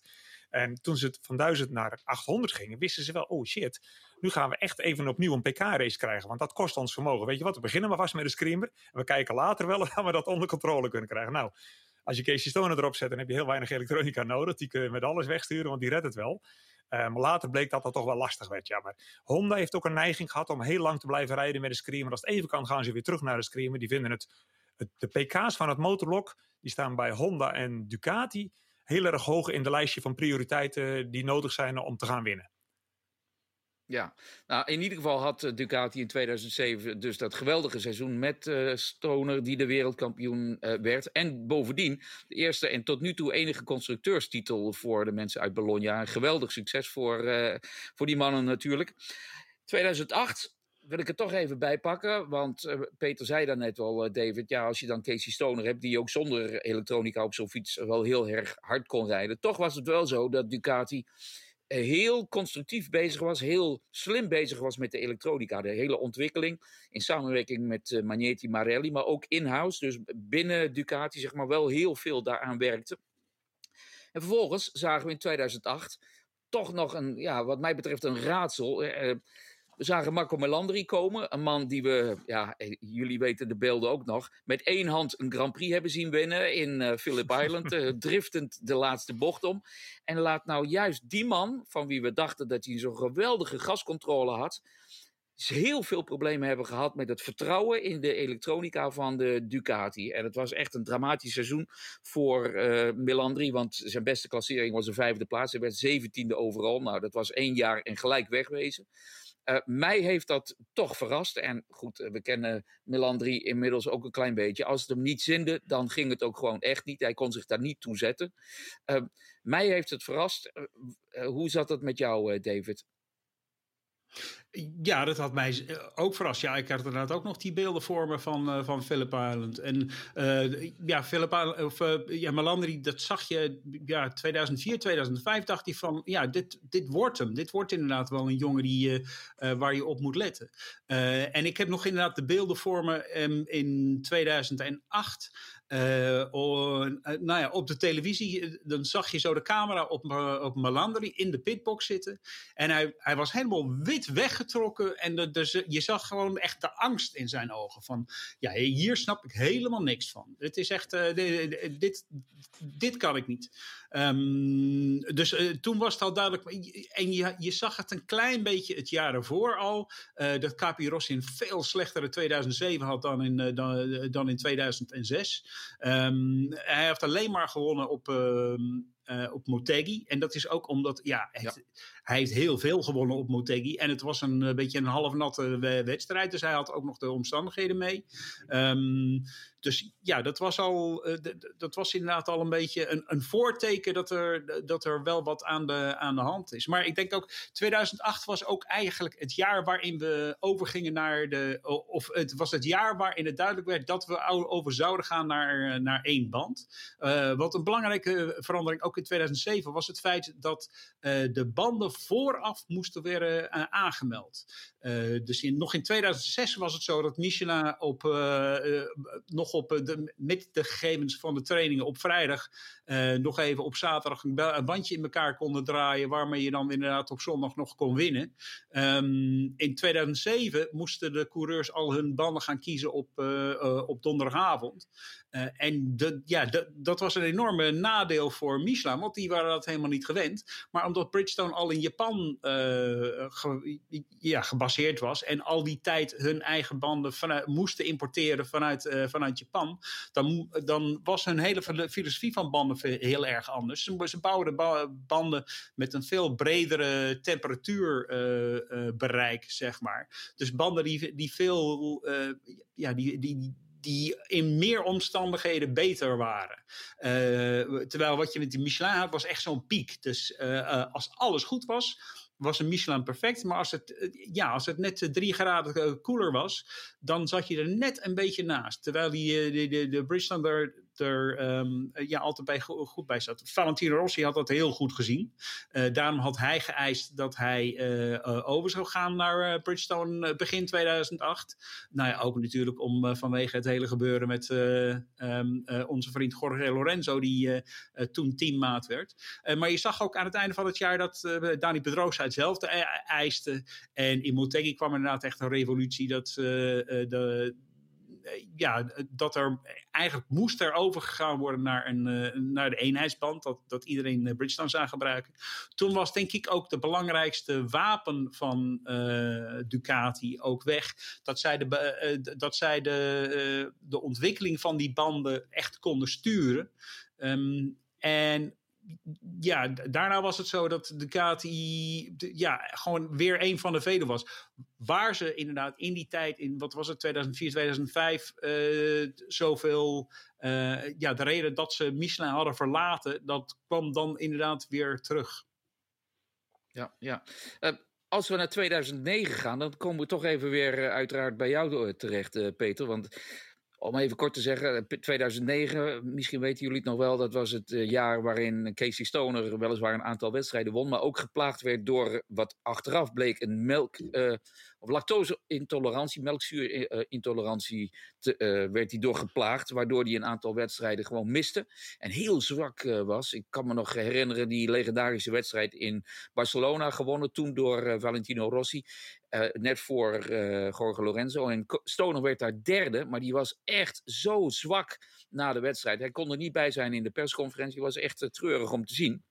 Maar goed, dat was ook duidelijk dat, het, ehm, dat Ducati een iets andere kant op zou gaan. En ik kan me ook nog herinneren dat eind 2008 bekend werd dat um, Nicky Hayden Marco Melandri zou uh, vervangen. En Nicky Hayden kwam na de eerste test in Valencia kwam die binnen voor zijn debrief met, met de pers. En die zei, well, well I don't know what they're paying Casey, but it ain't enough. Hij was meteen even wakker, met, met beide benen op de grond gezet. maar Peter, toen bleek toch ook wel, we hadden dus het drama van Melandri, waar we zagen dat iemand van wie die we allemaal heel hoog hadden zitten, eh, Nicky Hayden, dat ook hij toch heel veel moeite had met de Ducati. Ducati trouwens in 2009, en jij weet het volgens mij ook goed, eh, Peter, die kwamen toen ook met een ander frame, hè? gedeeltelijk een carbon frame. Dus toch ook weer nieuwe dingen zoeken altijd nieuwe dingen bij Ducati. En, die, de, Ducati's uit die tijd zijn in mijn ogen soms nog wel de allermooiste Ducati's die ze ooit gebouwd hebben. Want dat was wel heel erg MotoGP met een carbon frame, wat eigenlijk niet eens een frame was. Feitelijk lag er een airbox op de grond. Als ze een motorfiets gingen bouwen, Frank, dan zetten ze het blok meer midden in de pitbox. En dan dacht je, en de rest dan? Je zag alleen allemaal kleine onderdelen. Dan pakten ze een airbox, je schroefden ze aan het blok vast.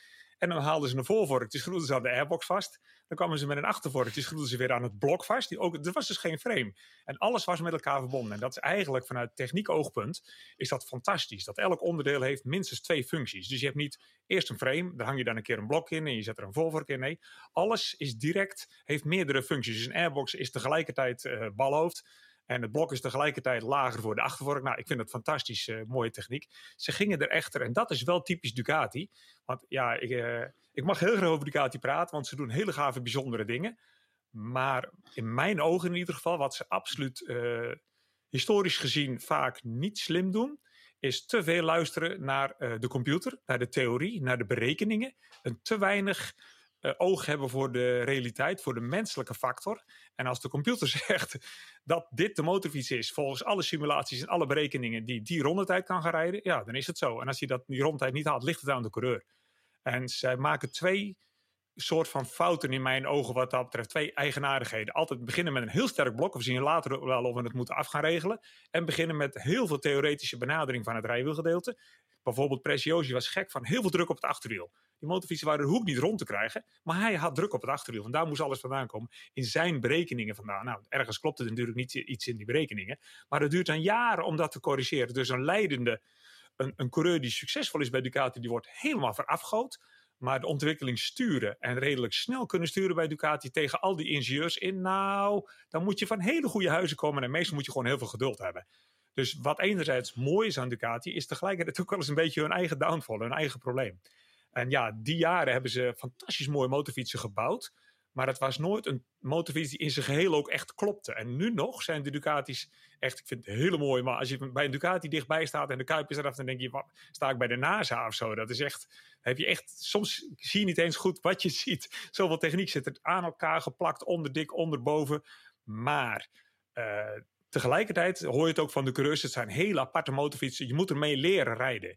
En uh, als je dat niet kunt leren, bijvoorbeeld Melandri heeft die stap nooit kunnen maken.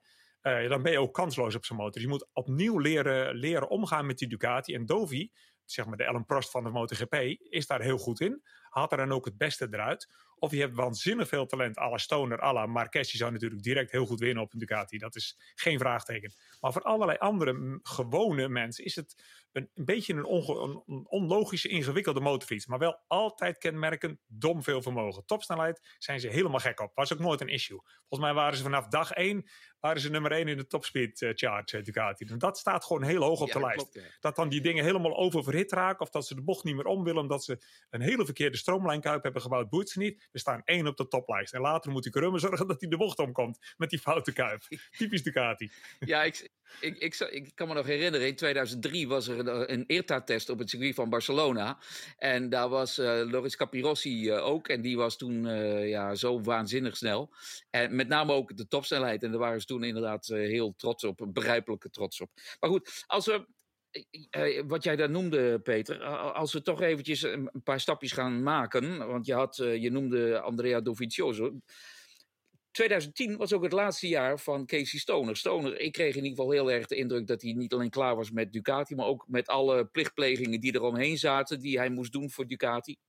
Nou, hij, werd, uh, hij won de Grand Prix van Australië nog. Dat was heel lang de laatste Grand Prix die gewonnen werd door een Ducati-coureur. 2010 hebben we het over, Phillip Island. Winst voor Casey Stoner. En de volgende Grand Prix daarna, die gewonnen werd door een Ducati-coureur, was in 2016. De Grand Prix van uh, uh, Oostenrijk door Andrea Janone. Dus er zaten nogal wat jaren tussen. En er is ook in die tijd een heleboel gebeurd.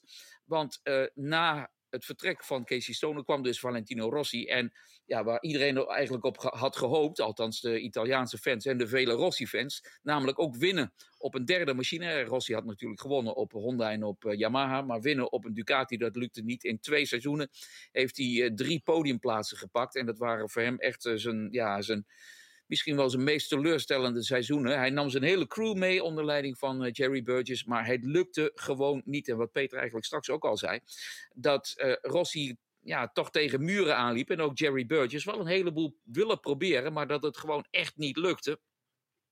Dikke teleurstelling uh, voor Ducati, maar natuurlijk ook voor Rossi en co. Ja, en dat gezegd hebben, de, inderdaad, jij zegt uh, van uh, die topsnelheid vonden ze zo belangrijk. Ik kan me een interessant detail herinneren, wat voor mij weer uitlegt wat ik van Ducati vind, van hun filosofie. Van dat als de ingenieurs het vinden, dan is het zo. Casey Stoner verwerpt meerdere kuipen tijdens het seizoen die, die, die volgens de computersimulaties beter moesten zijn. Het eerste wat ze doen als ze Valentino Rossi op die motor zetten in Valencia, is die oude kuipen er weer opzetten, die eh, Stoner niet hoefde. Vervolgens zegt Rossi natuurlijk hetzelfde, die kuip werkt niet. Dus je kunt zeggen dat ingenieurs met niet voldoende ervaring, met niet voldoende kennis van alle zaken van motorsport, daar vaak te veel voor het zeggen hebben. Dan krijg je wel heel veel topspeed, heel veel vermogen, eh, heel veel simulaties die goed zijn. Maar het menselijk aspect erin, dat wordt soms niet voldoende meegewogen bij Ducati. En juist ook Rossi, die zei dan wel niet à la Nicky Heden, uh, ik weet niet wat ze hem betaalde, maar maar hij zei ook toen hij op die motor stapte: Hij zegt, de eerste keer toen ik binnenkwam in de bos, toen wist ik al, I am in trouble. En ze hebben dat twee jaar lang niet kunnen oplossen, die trouble. Dat, is, dat zijn twee bijzondere dingen. Je kunt op een motor aankomen waar Stoner goed op rondreed en hetzelfde niet zo goed mee kunnen redden. Dat kan. Want Stoner, hè, dat weten we nu achteraf nog beter dan toen, was een heel speciale rijder. Maar dat je hem twee jaar lang niet voor elkaar krijgt met z'n allen. En dan hebben we het over een fabrikant in Europa met korte ontwikkelingstijden, met hele diepe broekzakken waar heel veel geld in zit. Dan is dat toch voor mij ook een slecht teken. Dat ze dat niet snel genoeg op de rit kregen. Uiteindelijk, nou ja, toen moest er ook echt, echt veel gaan veranderen bij Ducati. Want toen werd het voor heel de wereld en ook het management van inmiddels Audi duidelijk dat daar wat moest gaan veranderen. En sindsdien waait er ook een hele andere wind. Ja, David, David. Eh, ja, dat klopt. Dat is inderdaad zeker zo. Je zag het inderdaad ook. Eh, kijk, toen Casey Stoner, de, Casey Stoner was de grote onbekende toen hij bij Ducati aankwam. En uh, hij won gelijk in 2007. En dan was het inderdaad ook heel erg veel van, ja, ja, die jongen, die, eh, die, uh, dat is gewoon de PlayStation-generatie. Hè? Die, die kan met, met elektronica omgaan. Ik heb inderdaad met Andrea Zunja, dat is een elektronische elektronica technicus van, uh, die bij zowel Yamaha als Honda heeft gewerkt. Nou, die was bij Valentino toen, uh, bij Rossi toen, toen ze tegen Stoner reden. En die dacht ook al van, ja, dat zit allemaal in de elektronica. Nou, later heeft hij dus zelf met Stoner gewerkt. En toen, toen kon hij eenmaal zien wat Stoner deed. Toen realiseerde hij van, oh, nee, het zit toch niet zo heel erg veel in de elektronica. Het zit toch echt veel meer in de pols van Casey zelf. Um, dus ja, dat was het idee was altijd van, nou ja, kijk, Ducati wint omdat ze de beste motorfiets hebben. En uh, nou ja, die jongen, die, die, die Stoner, ja, die, die kan best een beetje rijden. Maar uh, we gaan het uh, pas echt zien wat dat ding kan als, de, als Valentino erop zit. Um, en toen kwam Valentino en dat viel heel erg tegen. Want ja, die motor die had gewoon gigantisch onderstuur. Wat, wat Peter zegt, heel veel gewicht op de achterkant. Nou, het nadeel van gewicht op de achterkant is dat je geen gewicht hebt op de voorkant. Dus je kan die motor niet over de voorkant de bocht, de bocht omkrijgen. Wat, wat uh, ja, bepaalde soort van coureurs uh. Je hebt inderdaad een beetje twee verschillende soorten coureurs. Je hebt de, zeg maar de dirt trackers die alles met het achterkant regelen. En je hebt de, de, de 2,5 rijders, uh, om het maar eens heel kort door de bocht te nemen. En dat zijn die jongens die inderdaad heel erg over de voorkant willen. alles over de voorkant willen. Um, dus ja, Rossi was helemaal op de verkeerde hij was gewoon op de verkeerde motor voor zijn stijl. En hij zat ook in de verkeerde fabriek met zijn stijl. Um, hij heeft wel heel veel teweeg gebracht. Um, in de zin van uiteindelijk is hij is door Valentino Rossi is, dat, is het hele ja, kaartenhuis eigenlijk van, uh, van, Ducati in elkaar, uh, uit elkaar gevallen. Want uh, ja, Ducati had de verschillende afdelingen. Ze hadden inderdaad een motorafdeling, dus waar ze de blokken ontwikkelen. En ze hadden de, de, de chassisafdeling, of het rijwielgedeelte, dus uh, waar ze inderdaad chassis uh, bouwden. En ze hadden een elektronica-afdeling, waar ze inderdaad aan de elektronica werkten. En dat alles dat kwam pas op het laatst, op het moment dat het ding in elkaar gezet werd, uh, kwam dat samen. Nou ja, en soms ging dat goed en soms ging dat niet helemaal zoals je zou hopen. Um, maar er werd nooit echt informatie, het werd nooit echt als een geheel gezien. En wat, zoals Peter zei, ook dat, dat idee van, nou ja, je hebt inderdaad die airbox en je hebt, de, en je hebt het blok en je hebt dan de swingarm en die koppel je zo aan elkaar.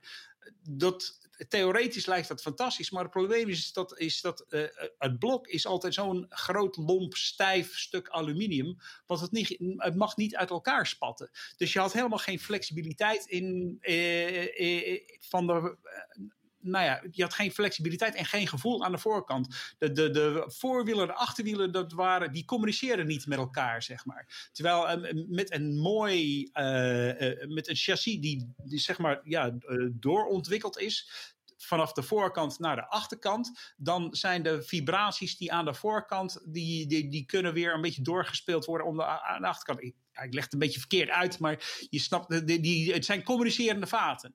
Dus dat is, de, het motorfiets gedraagt zich als één geheel en niet inderdaad als, uh, als allerlei onderdelen. Maar ja, toen Valentino het zo moeilijk had op de Ducati, was het wel heel duidelijk dat het dus aan de Ducati lag. En niet, uh, en niet aan de coureur. Want inderdaad, het, het, twijfelen aan, aan, aan, Valentino, dat, dat, dat, kon je niet doen. Um, dus ja, toen, toen moesten er wel hele grote veranderingen uh, komen. En, en ik moet zeggen dat Rossi, want wij vroegen bijna elke wedstrijd wel van. Uh, ja, goh, uh, Valentino, uh, weer, nou ja, een beetje top 10, 9, 8, 7. hoe zit dat? Ja, Casey die kon het toch wel op winnen op die fiets. En hij, Rossi bleef altijd rustig. Hij bleef altijd kalm en hij zei van ja, maar Casey reed de, deze, deze fiets op een hele speciale manier en ik kan het niet op die manier doen. Dus we moeten wat aan de motor doen. Dus het was, hij bleef altijd keurig, ondanks uh, de plaagstoten van, van wijnnare journalisten. Ja, nou ja, goed, je, noemt inderdaad Rossi, want over hem hebben we het natuurlijk nu eventjes. en jij zegt die, die 2,5 generatie. Uiteindelijk behoorde Rossi daar natuurlijk ook toe. Hè? ook al reed hij al tien jaar in de MotoGP in de 500cc. Hij moest ook dat gevoel aan de voorkant hebben en daardoor ging het allemaal mis. Eh, niet, ja, ik denk nog altijd dat er een geweldig, um, geweldig drama in zit. Uh, geweldige film ja. in zit. Misschien ook wel een commedia ja. uh, dell'arte of misschien zelfs wel een, uh, een opera. Maar dat he, alles wat daar achter de schermen gebeurde. Met, met paardenkoppen in, in, in, in de bedden enzovoort. weet ik allemaal wat. Nou, nu sla ik door. Maar in ieder geval. Um, er lag ook een menselijk drama, vind ik zelf hoor. Want Filippo ja. Preziosi, die door Casey Stoner zo um, ja, niet op een voetstuk werd gezet, maar wel zo hoog werd geacht. Hij was een van de mensen die uiteindelijk uh, moest wijken. En dat nadat Rossi zelf had gezegd van ja, ik wilde wel graag naar Ducati toe, want in Filippo Preziosi zag ik ja, de uh, Masao Furusawa die ik trof bij Yamaha. En Furusawa was in 2004 eigenlijk ook een van de belangrijkste redenen voor Rossi om van Honda naar uh, Yamaha te gaan. En in uh, Preziosi dacht hij van... hey, ik ga als het ware de geschiedenis zichzelf laten herhalen met Preziosi. Maar het pakte dus absoluut niet uit, uh, David. Niet zo uit. Nee, nee, dat klopt. Nee, maar dat, de, er waren al een beetje scheuren in die relatie tussen, de, de, tussen Stoner en de, tussen Preziosi. Want inderdaad, ja. 2009 tijdens die ziekte was uh, ja, vooral uh, Claudio Domenicali weer. Uh, die, ehm, en ook de sponsor van, van Philip Morris, van, van, ja. van Marlboro eigenlijk, die, die, de geldschieter was. Die hebben inderdaad heel veel publiekelijke kritiek geuit over, over Stoner. Preziosi heeft ook um, ja, niet echt blijk laten geven van enige medeleven of wat dan ook. En dat heeft, uh, uh, dat heeft Stoner ook. Dat heeft de Preziosi ook altijd een beetje kwalijk genomen. En Stoner heeft ook. Um, hij heeft altijd tegen mij gezegd. En ik ben nooit achtergehaald wat het was. Maar hij zei van. Ja, er is een probleem met die, met die motor. En ik heb het al duizend keer tegen ze gezegd. Maar dat willen ze maar niet oplossen. en hij wilde niet zeggen wat nou precies die kern. Die, die ene cruciale punt was. Uh, maar ja, het feit dat uh, Ros, of dat, dat Stoner dat tegen Preziosi zei. En Preziosi die, die hoorde dat aan en die wilde, dat niet, uh, die wilde daar niks aan doen. Is denk ik wel tekenend voor wat, wat Rossi ook te wachten stond later. En wat aan Preziosi tijdens de, die, die Rossi-periode ook. Dat van, um, ja, hoe zit dat? Ja, je, de Valentino heeft het moeilijk en, en Casey die, die deed het... uh, ja, die wint nu op de Honda en, en, en, hij won op jouw fiets. En Preziosi zei ook van ja, ik heb, ik, soms haat ik Casey, zei hij. Want ook omdat, ja. omdat, omdat het allemaal een beetje verbloemde wat er aan de hand was. Ja, eventjes, jij zegt van je hebt het nooit kunnen achterhalen bij Stoner. Waarschijnlijk omdat hij het nooit heeft willen zeggen. Zei hij toevallig zoiets van: That's for me to know and for you to find out? ja, ja, zoiets. Ja, precies. Misschien wel met precies Dat was namelijk iets wat hij nogal vaak zei uh, als je ergens naar vroeg. Nou ja, anyway. Uh, maar goed, in, ja, daarna raakte, ik zal niet zeggen Ducati de weg kwijt, maar ze waren wel een beetje het spoorbijster, wat eigenlijk hetzelfde is, denk ik me nu. Maar goed, um, Preziosi moest het veld ruimen en daarna zagen we toch wel een hele opmerkelijke uh, transfer van een BMW Superbike team, Bernard Gottmeier. Die kwam naar Ducati toe als uh, de, technische baas. Nou, met alle respect voor Gottmeier, maar dat seizoen was echt heel slecht in 2000. Um, 2013. Eind 2013. Ja, toen beseften ze ook bij Ducati wel, nu moet het anders. En toen kwam uh, Gigi Dalinja. Maar goed, jij hebt ook Gottmeier nog een beetje meegemaakt. Nou, een beetje wel intensief, denk ik, meegemaakt, uh, David. Ik denk dat hij niet de goede man op de, op de juiste plek was. Hè? Nee, maar het, het, was heel duidelijk dat hij ook een beetje een tussenpauze was. Want Audi heeft, uh, meen ik, zo half 2012 uh, uh, de, Ducati overgenomen. Of ja, Audi. Ja. Um, uh, is dan overgekomen van BMW, is, de, is daar inderdaad ook ja, echt neergezet door Audi. Hij was helemaal een buitenstander. Het was een Duitser in een Italiaans fabriek. Er was binnen Ducati heel veel weerstand tegen die uh, overname. er is altijd in elk bedrijf die overgenomen wordt, is er weerstand. Dat heb ik inderdaad in mijn, in mijn vorige levens uh, een paar keer meegemaakt. Uh, dus er was inderdaad, de, de, alles werkte Kopmaar wel een beetje tegen. Um, en inderdaad, ik, Godmar was veel meer bezig eigenlijk gewoon een beetje met de organisatie dan, en tegen de organisatie te vechten. Uh, dan uh, ook um, dan daadwerkelijk een beetje werk aan de winkel. Dus het werken aan de motorfiets. Dus het was inderdaad echt een beetje een, een jaar van, van, uh, van, stilstand. eind 2013 hebben ze natuurlijk, heeft Ducati Gigi Dall'Igna weten te overhalen. Door hem eigenlijk gewoon een nou ja, een blanco cheque en een, uh, en een blanco stuk papier gegeven waarin stond van, uh, nou, doe maar. Um, hij heeft compleet vrije hand gegeven. en hij had alles gewonnen, behalve een, een MotoGP-titel. Dus dat was voor, inderdaad voor hem um, echt de reden om, om over te stappen.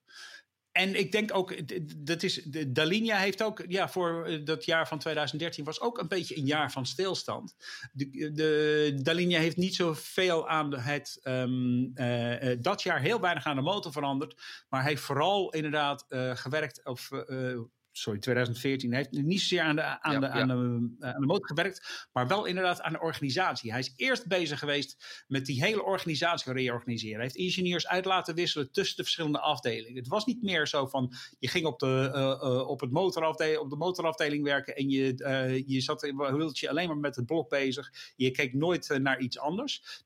Je ging inderdaad ook even tussen de jongens van het chassis zitten. En de jongens van chassis zitten, die zaten bij de elektronica. En de jongens van de elektronica, die zaten weer bij, uh, bij het blok, zodat ze elkaar allemaal uh, met elkaar communiceren. Ze leren elkaar kennen. Het werd inderdaad echt minder, uh, ja, een beetje klieks, zeg maar.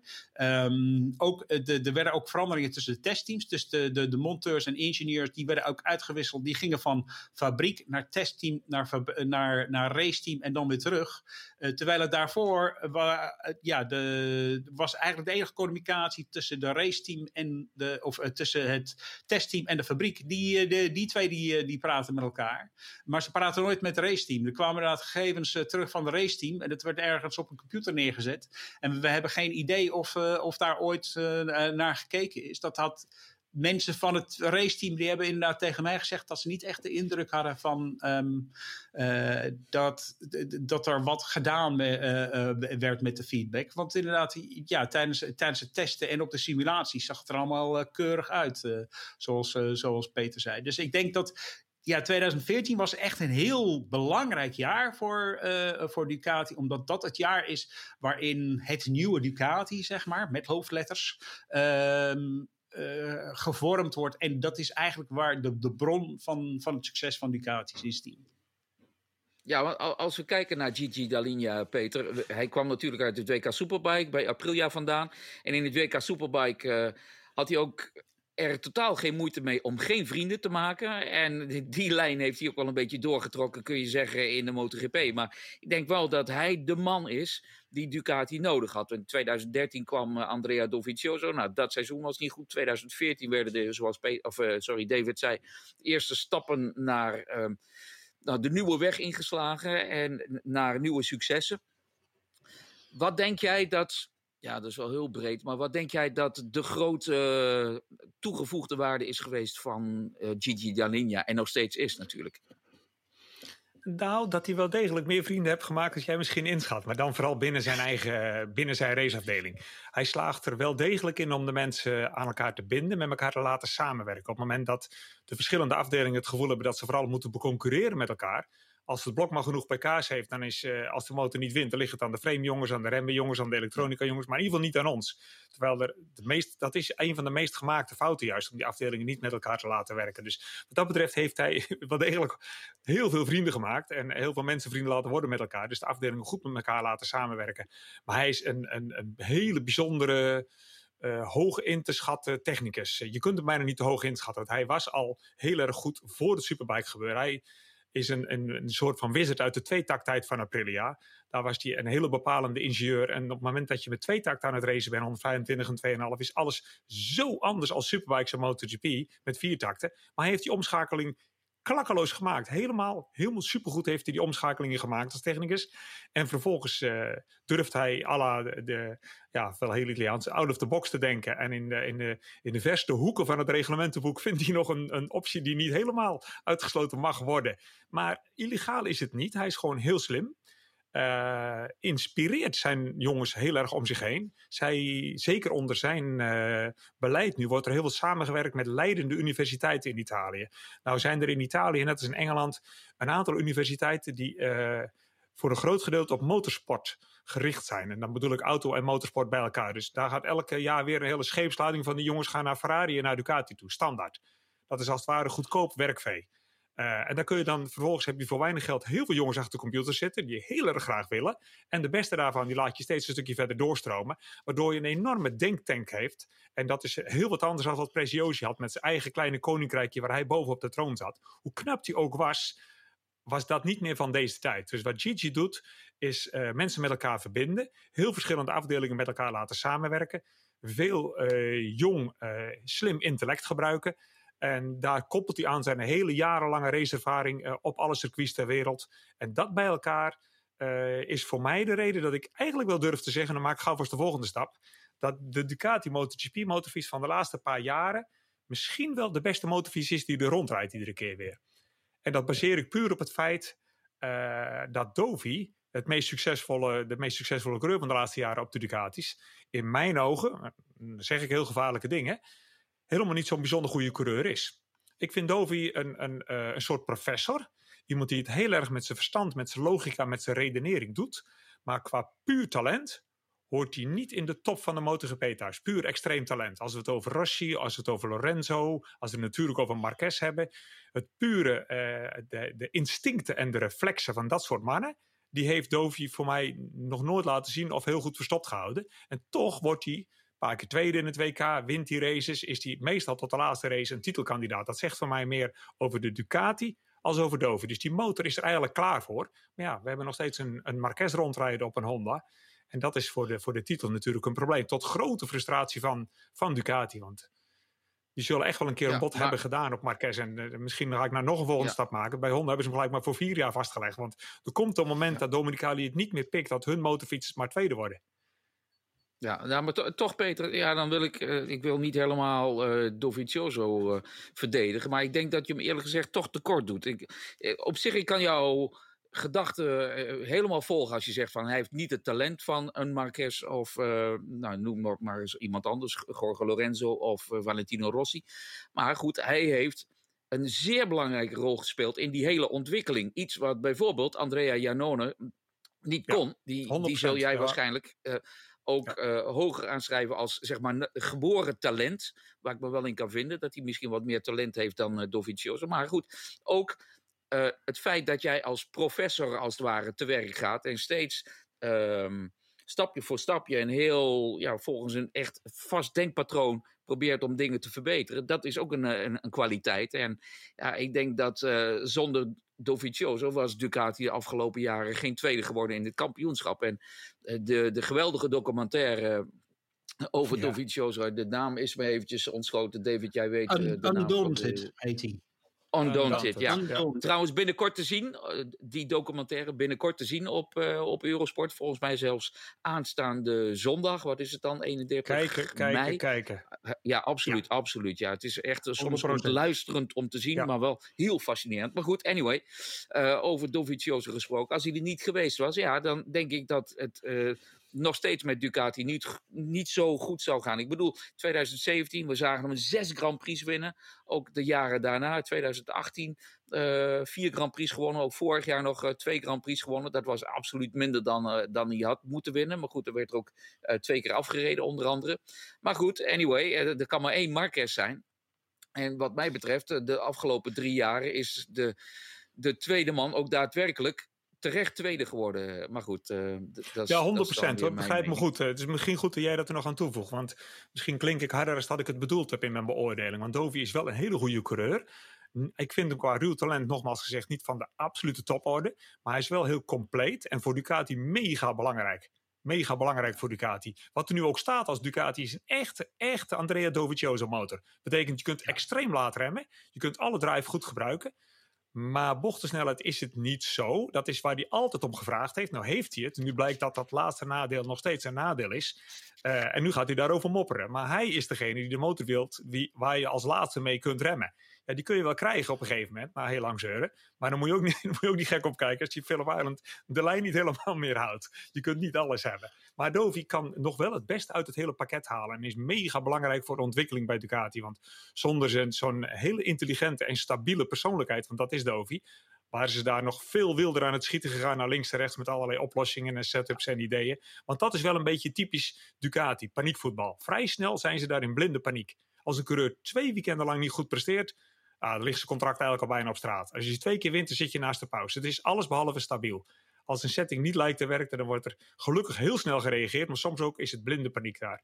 Wat het wel nog steeds een ja, hele interessante, mooie fabriek volgt, blijft om te volgen. Hoor. Ja, David, als we het hebben over interessante dingen die daar gebeuren bij Ducati. Ja, 2017 zagen we natuurlijk Jorge Lorenzo komen. Hoe lang hij nodig had om daadwerkelijk een fiets te maken waar hij heel hard mee kon rijden. Goed, het heeft lang geduurd. 2018 zagen we hem uiteindelijk door die aanpassingen aan de tank had hij het betere gevoel, zei hij. Won die bovendien won hij meteen dan ook maar de Grand Prix van Mugello. Zo ongeveer de belangrijkste Grand Prix van Ducati. Oké. Okay. uh, maar goed, ook hij, um, ja, uiteindelijk is hij weer vertrokken. Maar ja, als we het dan niet zozeer hebben, David, over het technische aspect van Ducati, maar wel het menselijk aspect binnen Ducati. Iets wat Peter ook al een keertje heeft uh, gememoreerd. Daar lijkt toch, hoe gepassioneerd die Italianen ook altijd kunnen zijn, de menselijke maat lijken ze soms te missen. En dan wil ik nogmaals wijzen op die documentaire Undaunted, want daar is dat wat mij betreft heel goed te zien. Heel goed. Ja, ja, 100 procent. Het is ook, wat mensen ook vergeten, is het feit van, het zijn niet alleen de coureurs die willen winnen. Ook de hoofdmonteur wil En de crew chief en de monteur en de bandenjongen en de veringman uh, en Gigi Dall'Igna en Davide Tardozzi, de hele mikmak. Iedereen wil het. Tot in, de, tot in de hospitality. Als je, ik bedoel, ik heb inderdaad gewoon uh, op zondagavond uh, nog even met, die, met de, de met de mensen van de catering van Ducati gesproken uh, nadat Toby gewonnen heeft. En dan is de sfeer heel erg anders. Dat speelt overal door dat, dat kun je niet onderschatten. Mensen willen winnen. Ze doen het allemaal, want je moet er zoveel voor opgeven. Um, dat, er, dat je wel een hele belangrijke drijfveer, uh, dat er wel een hele belangrijke drijfveer achter moet zitten, denk ik. En, en dat is gewoon iets wat, wat, wat uh, je als buitenstaander heel erg onderschat. Dat heb ik zelf ook heel erg onderschat. Totdat ik inderdaad zelf uh, regelmatig in de, perk ging komen.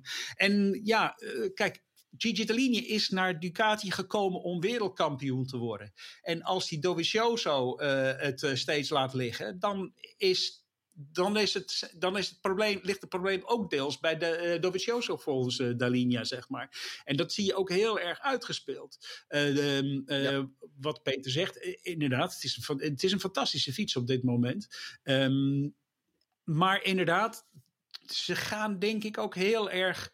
Uh, ze leggen heel veel druk op een fabriekskoerder. Sowieso in een fabrieksteam leggen ze heel veel druk. Mm. Het is ook denk ik, ik ben ook heel erg benieuwd naar de ervaring van Jack Miller en ook Fabio Quartararo, die straks in een fabrieksteam terugkomen. Van, uh, de, Pramac is echt een familie. Dat is echt een, dat, dat is gewoon feest daar op zondagavond. Het is dan feest ook zaterdagavond en ook vrijdagavond als je naartoe gaat. Het is echt een feestje.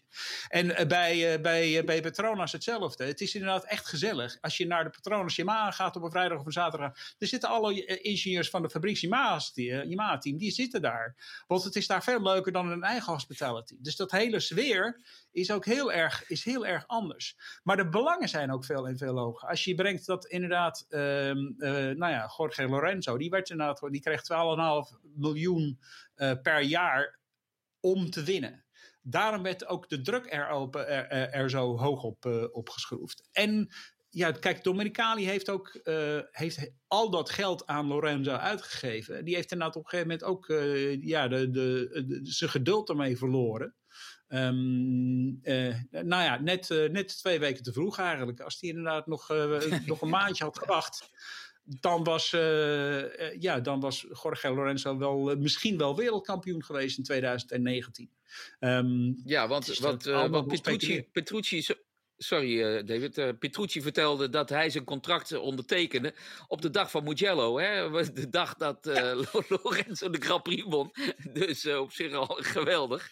Mooi verhaal daar weer. Past wat mij betreft precies bij Ducati zoiets. Ja, bij een andere fabrikant zou je dat niet snel merken. En dan heel even over Dovi. En dan ben ik dan toch weer de advocaat van Dovi ik kan me nog herinneren, vorig jaar ook, dat hij zei van ja, maar luister, ik ben nou al twee keer tweede geweest. Ik ben al twee keer eh, vice-wereldkampioen geworden, geworden. Dat heb ik nou al een keer gezien. Ik wil wereldkampioen worden. Dus ook bij hem was wel degelijk de drive. Maar de, de vraag is nu natuurlijk ook, hij, hij wordt dit jaar uh, eh, 35 is dan natuurlijk ook al samen met uh, Crutchlow en natuurlijk met uh, Valentino Rossi uh, behoort hij tot de ouderen. Uh, en dan mag je je afvragen van ja, hoe, hoeveel sneller gaat hij nog worden? Maar goed, hij krijgt misschien ook een andere rol binnen, de, binnen dat team. Als hij daar überhaupt zelf al uh, voor voelt. Maar goed, ik denk dat we moeten gaan afsluiten, mannen. Peter, aan jou toch nog de vraag. Jij zei net nog. Ik denk dat misschien nu de Ducati wel de beste fiets is. Ik denk eerlijk gezegd, zonder dat ik dat keihard kan bewijzen, dat in 2020, ja 20, de Yamaha de meest complete fiets gaat worden. Denk ik zelf. Maar goed, eh, dat moet allemaal nog maar eens bewezen worden. Um, wat denk jij dat Ducati nog uh, nodig heeft om in 2020 en in 2021 de winnende combinatie van de laatste jaren Marc Marquez en Honda te verslaan? Daar moet Marquez, Marquez zichzelf iets aan doen.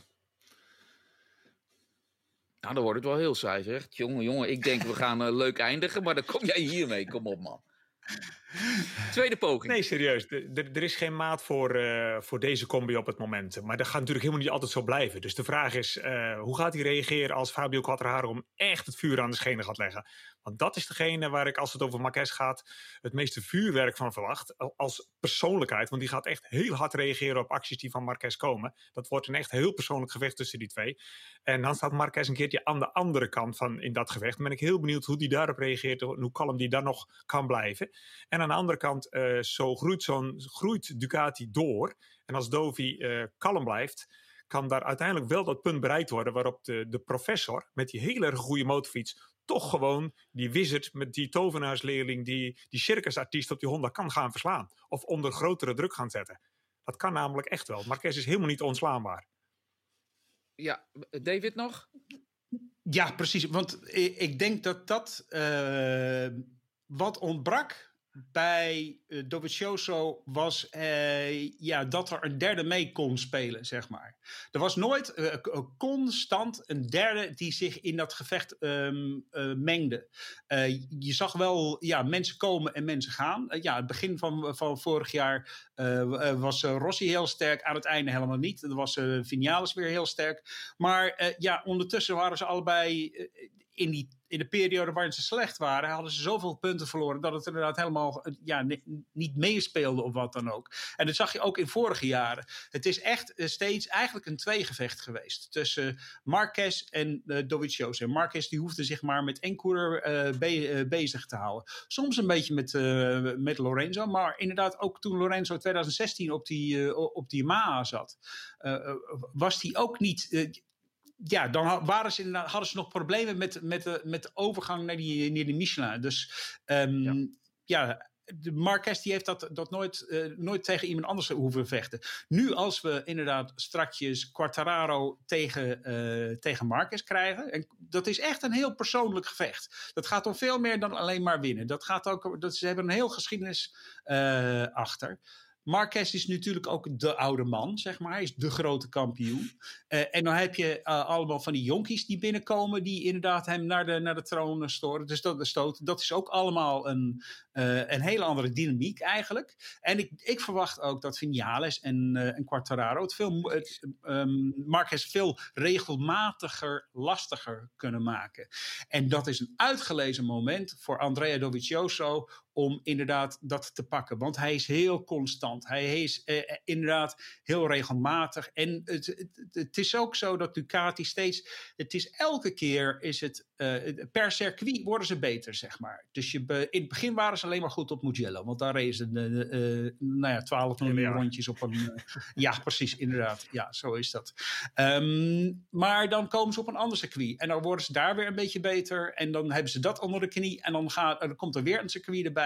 Uh, en het is zo dat die, die motor die wordt langzaam steeds een klein beetje beter op alle, op, op alle gebieden. Dus hij wordt ook steeds breder, denk ik.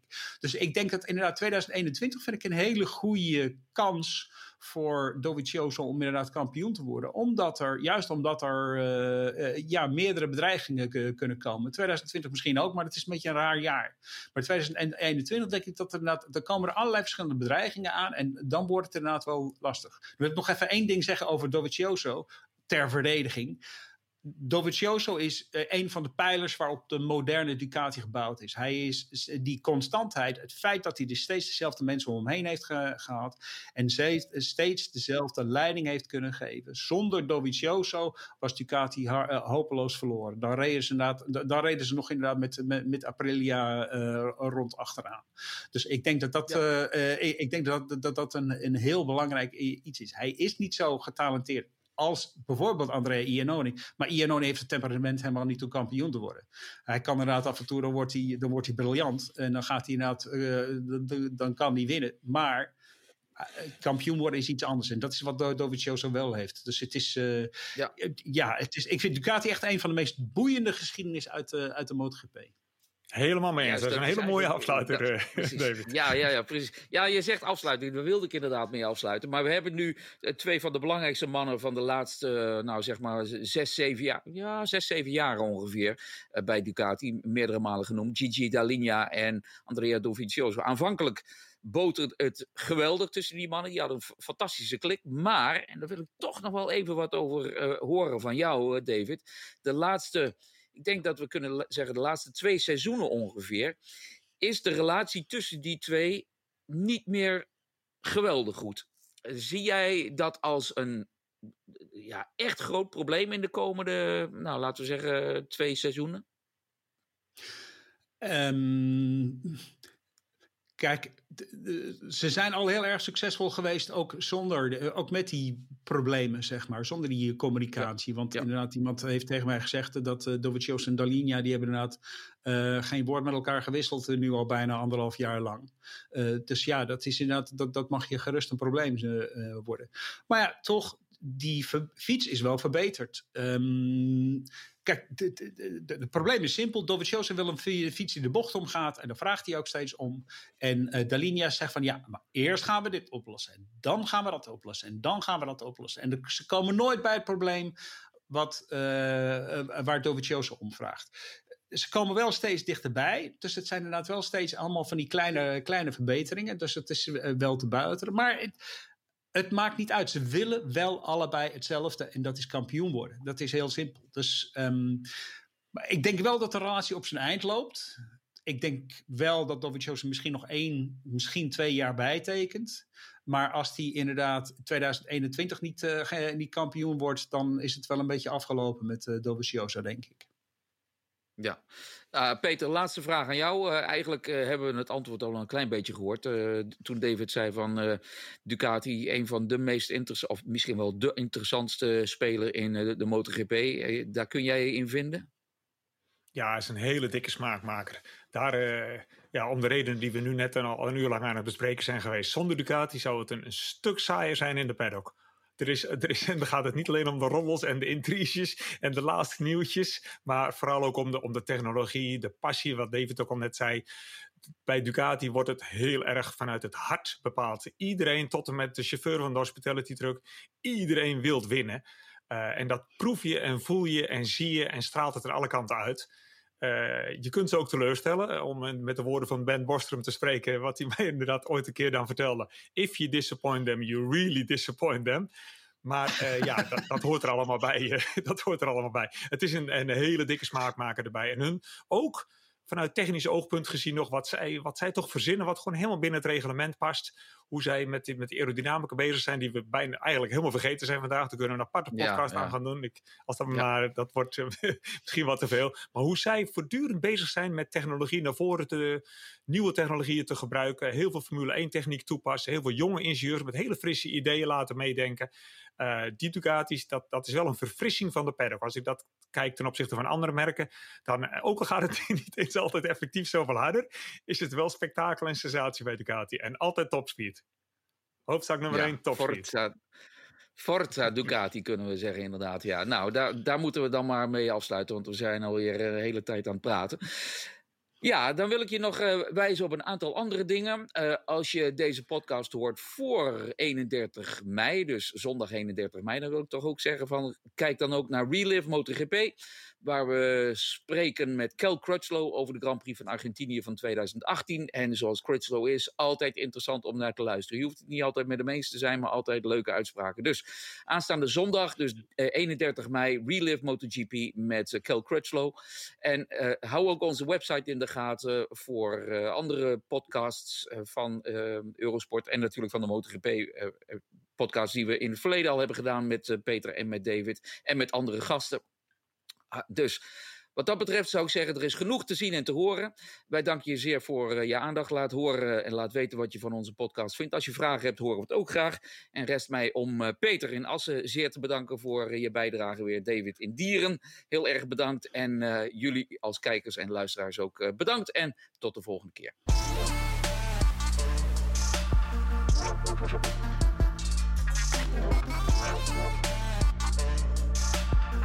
はい。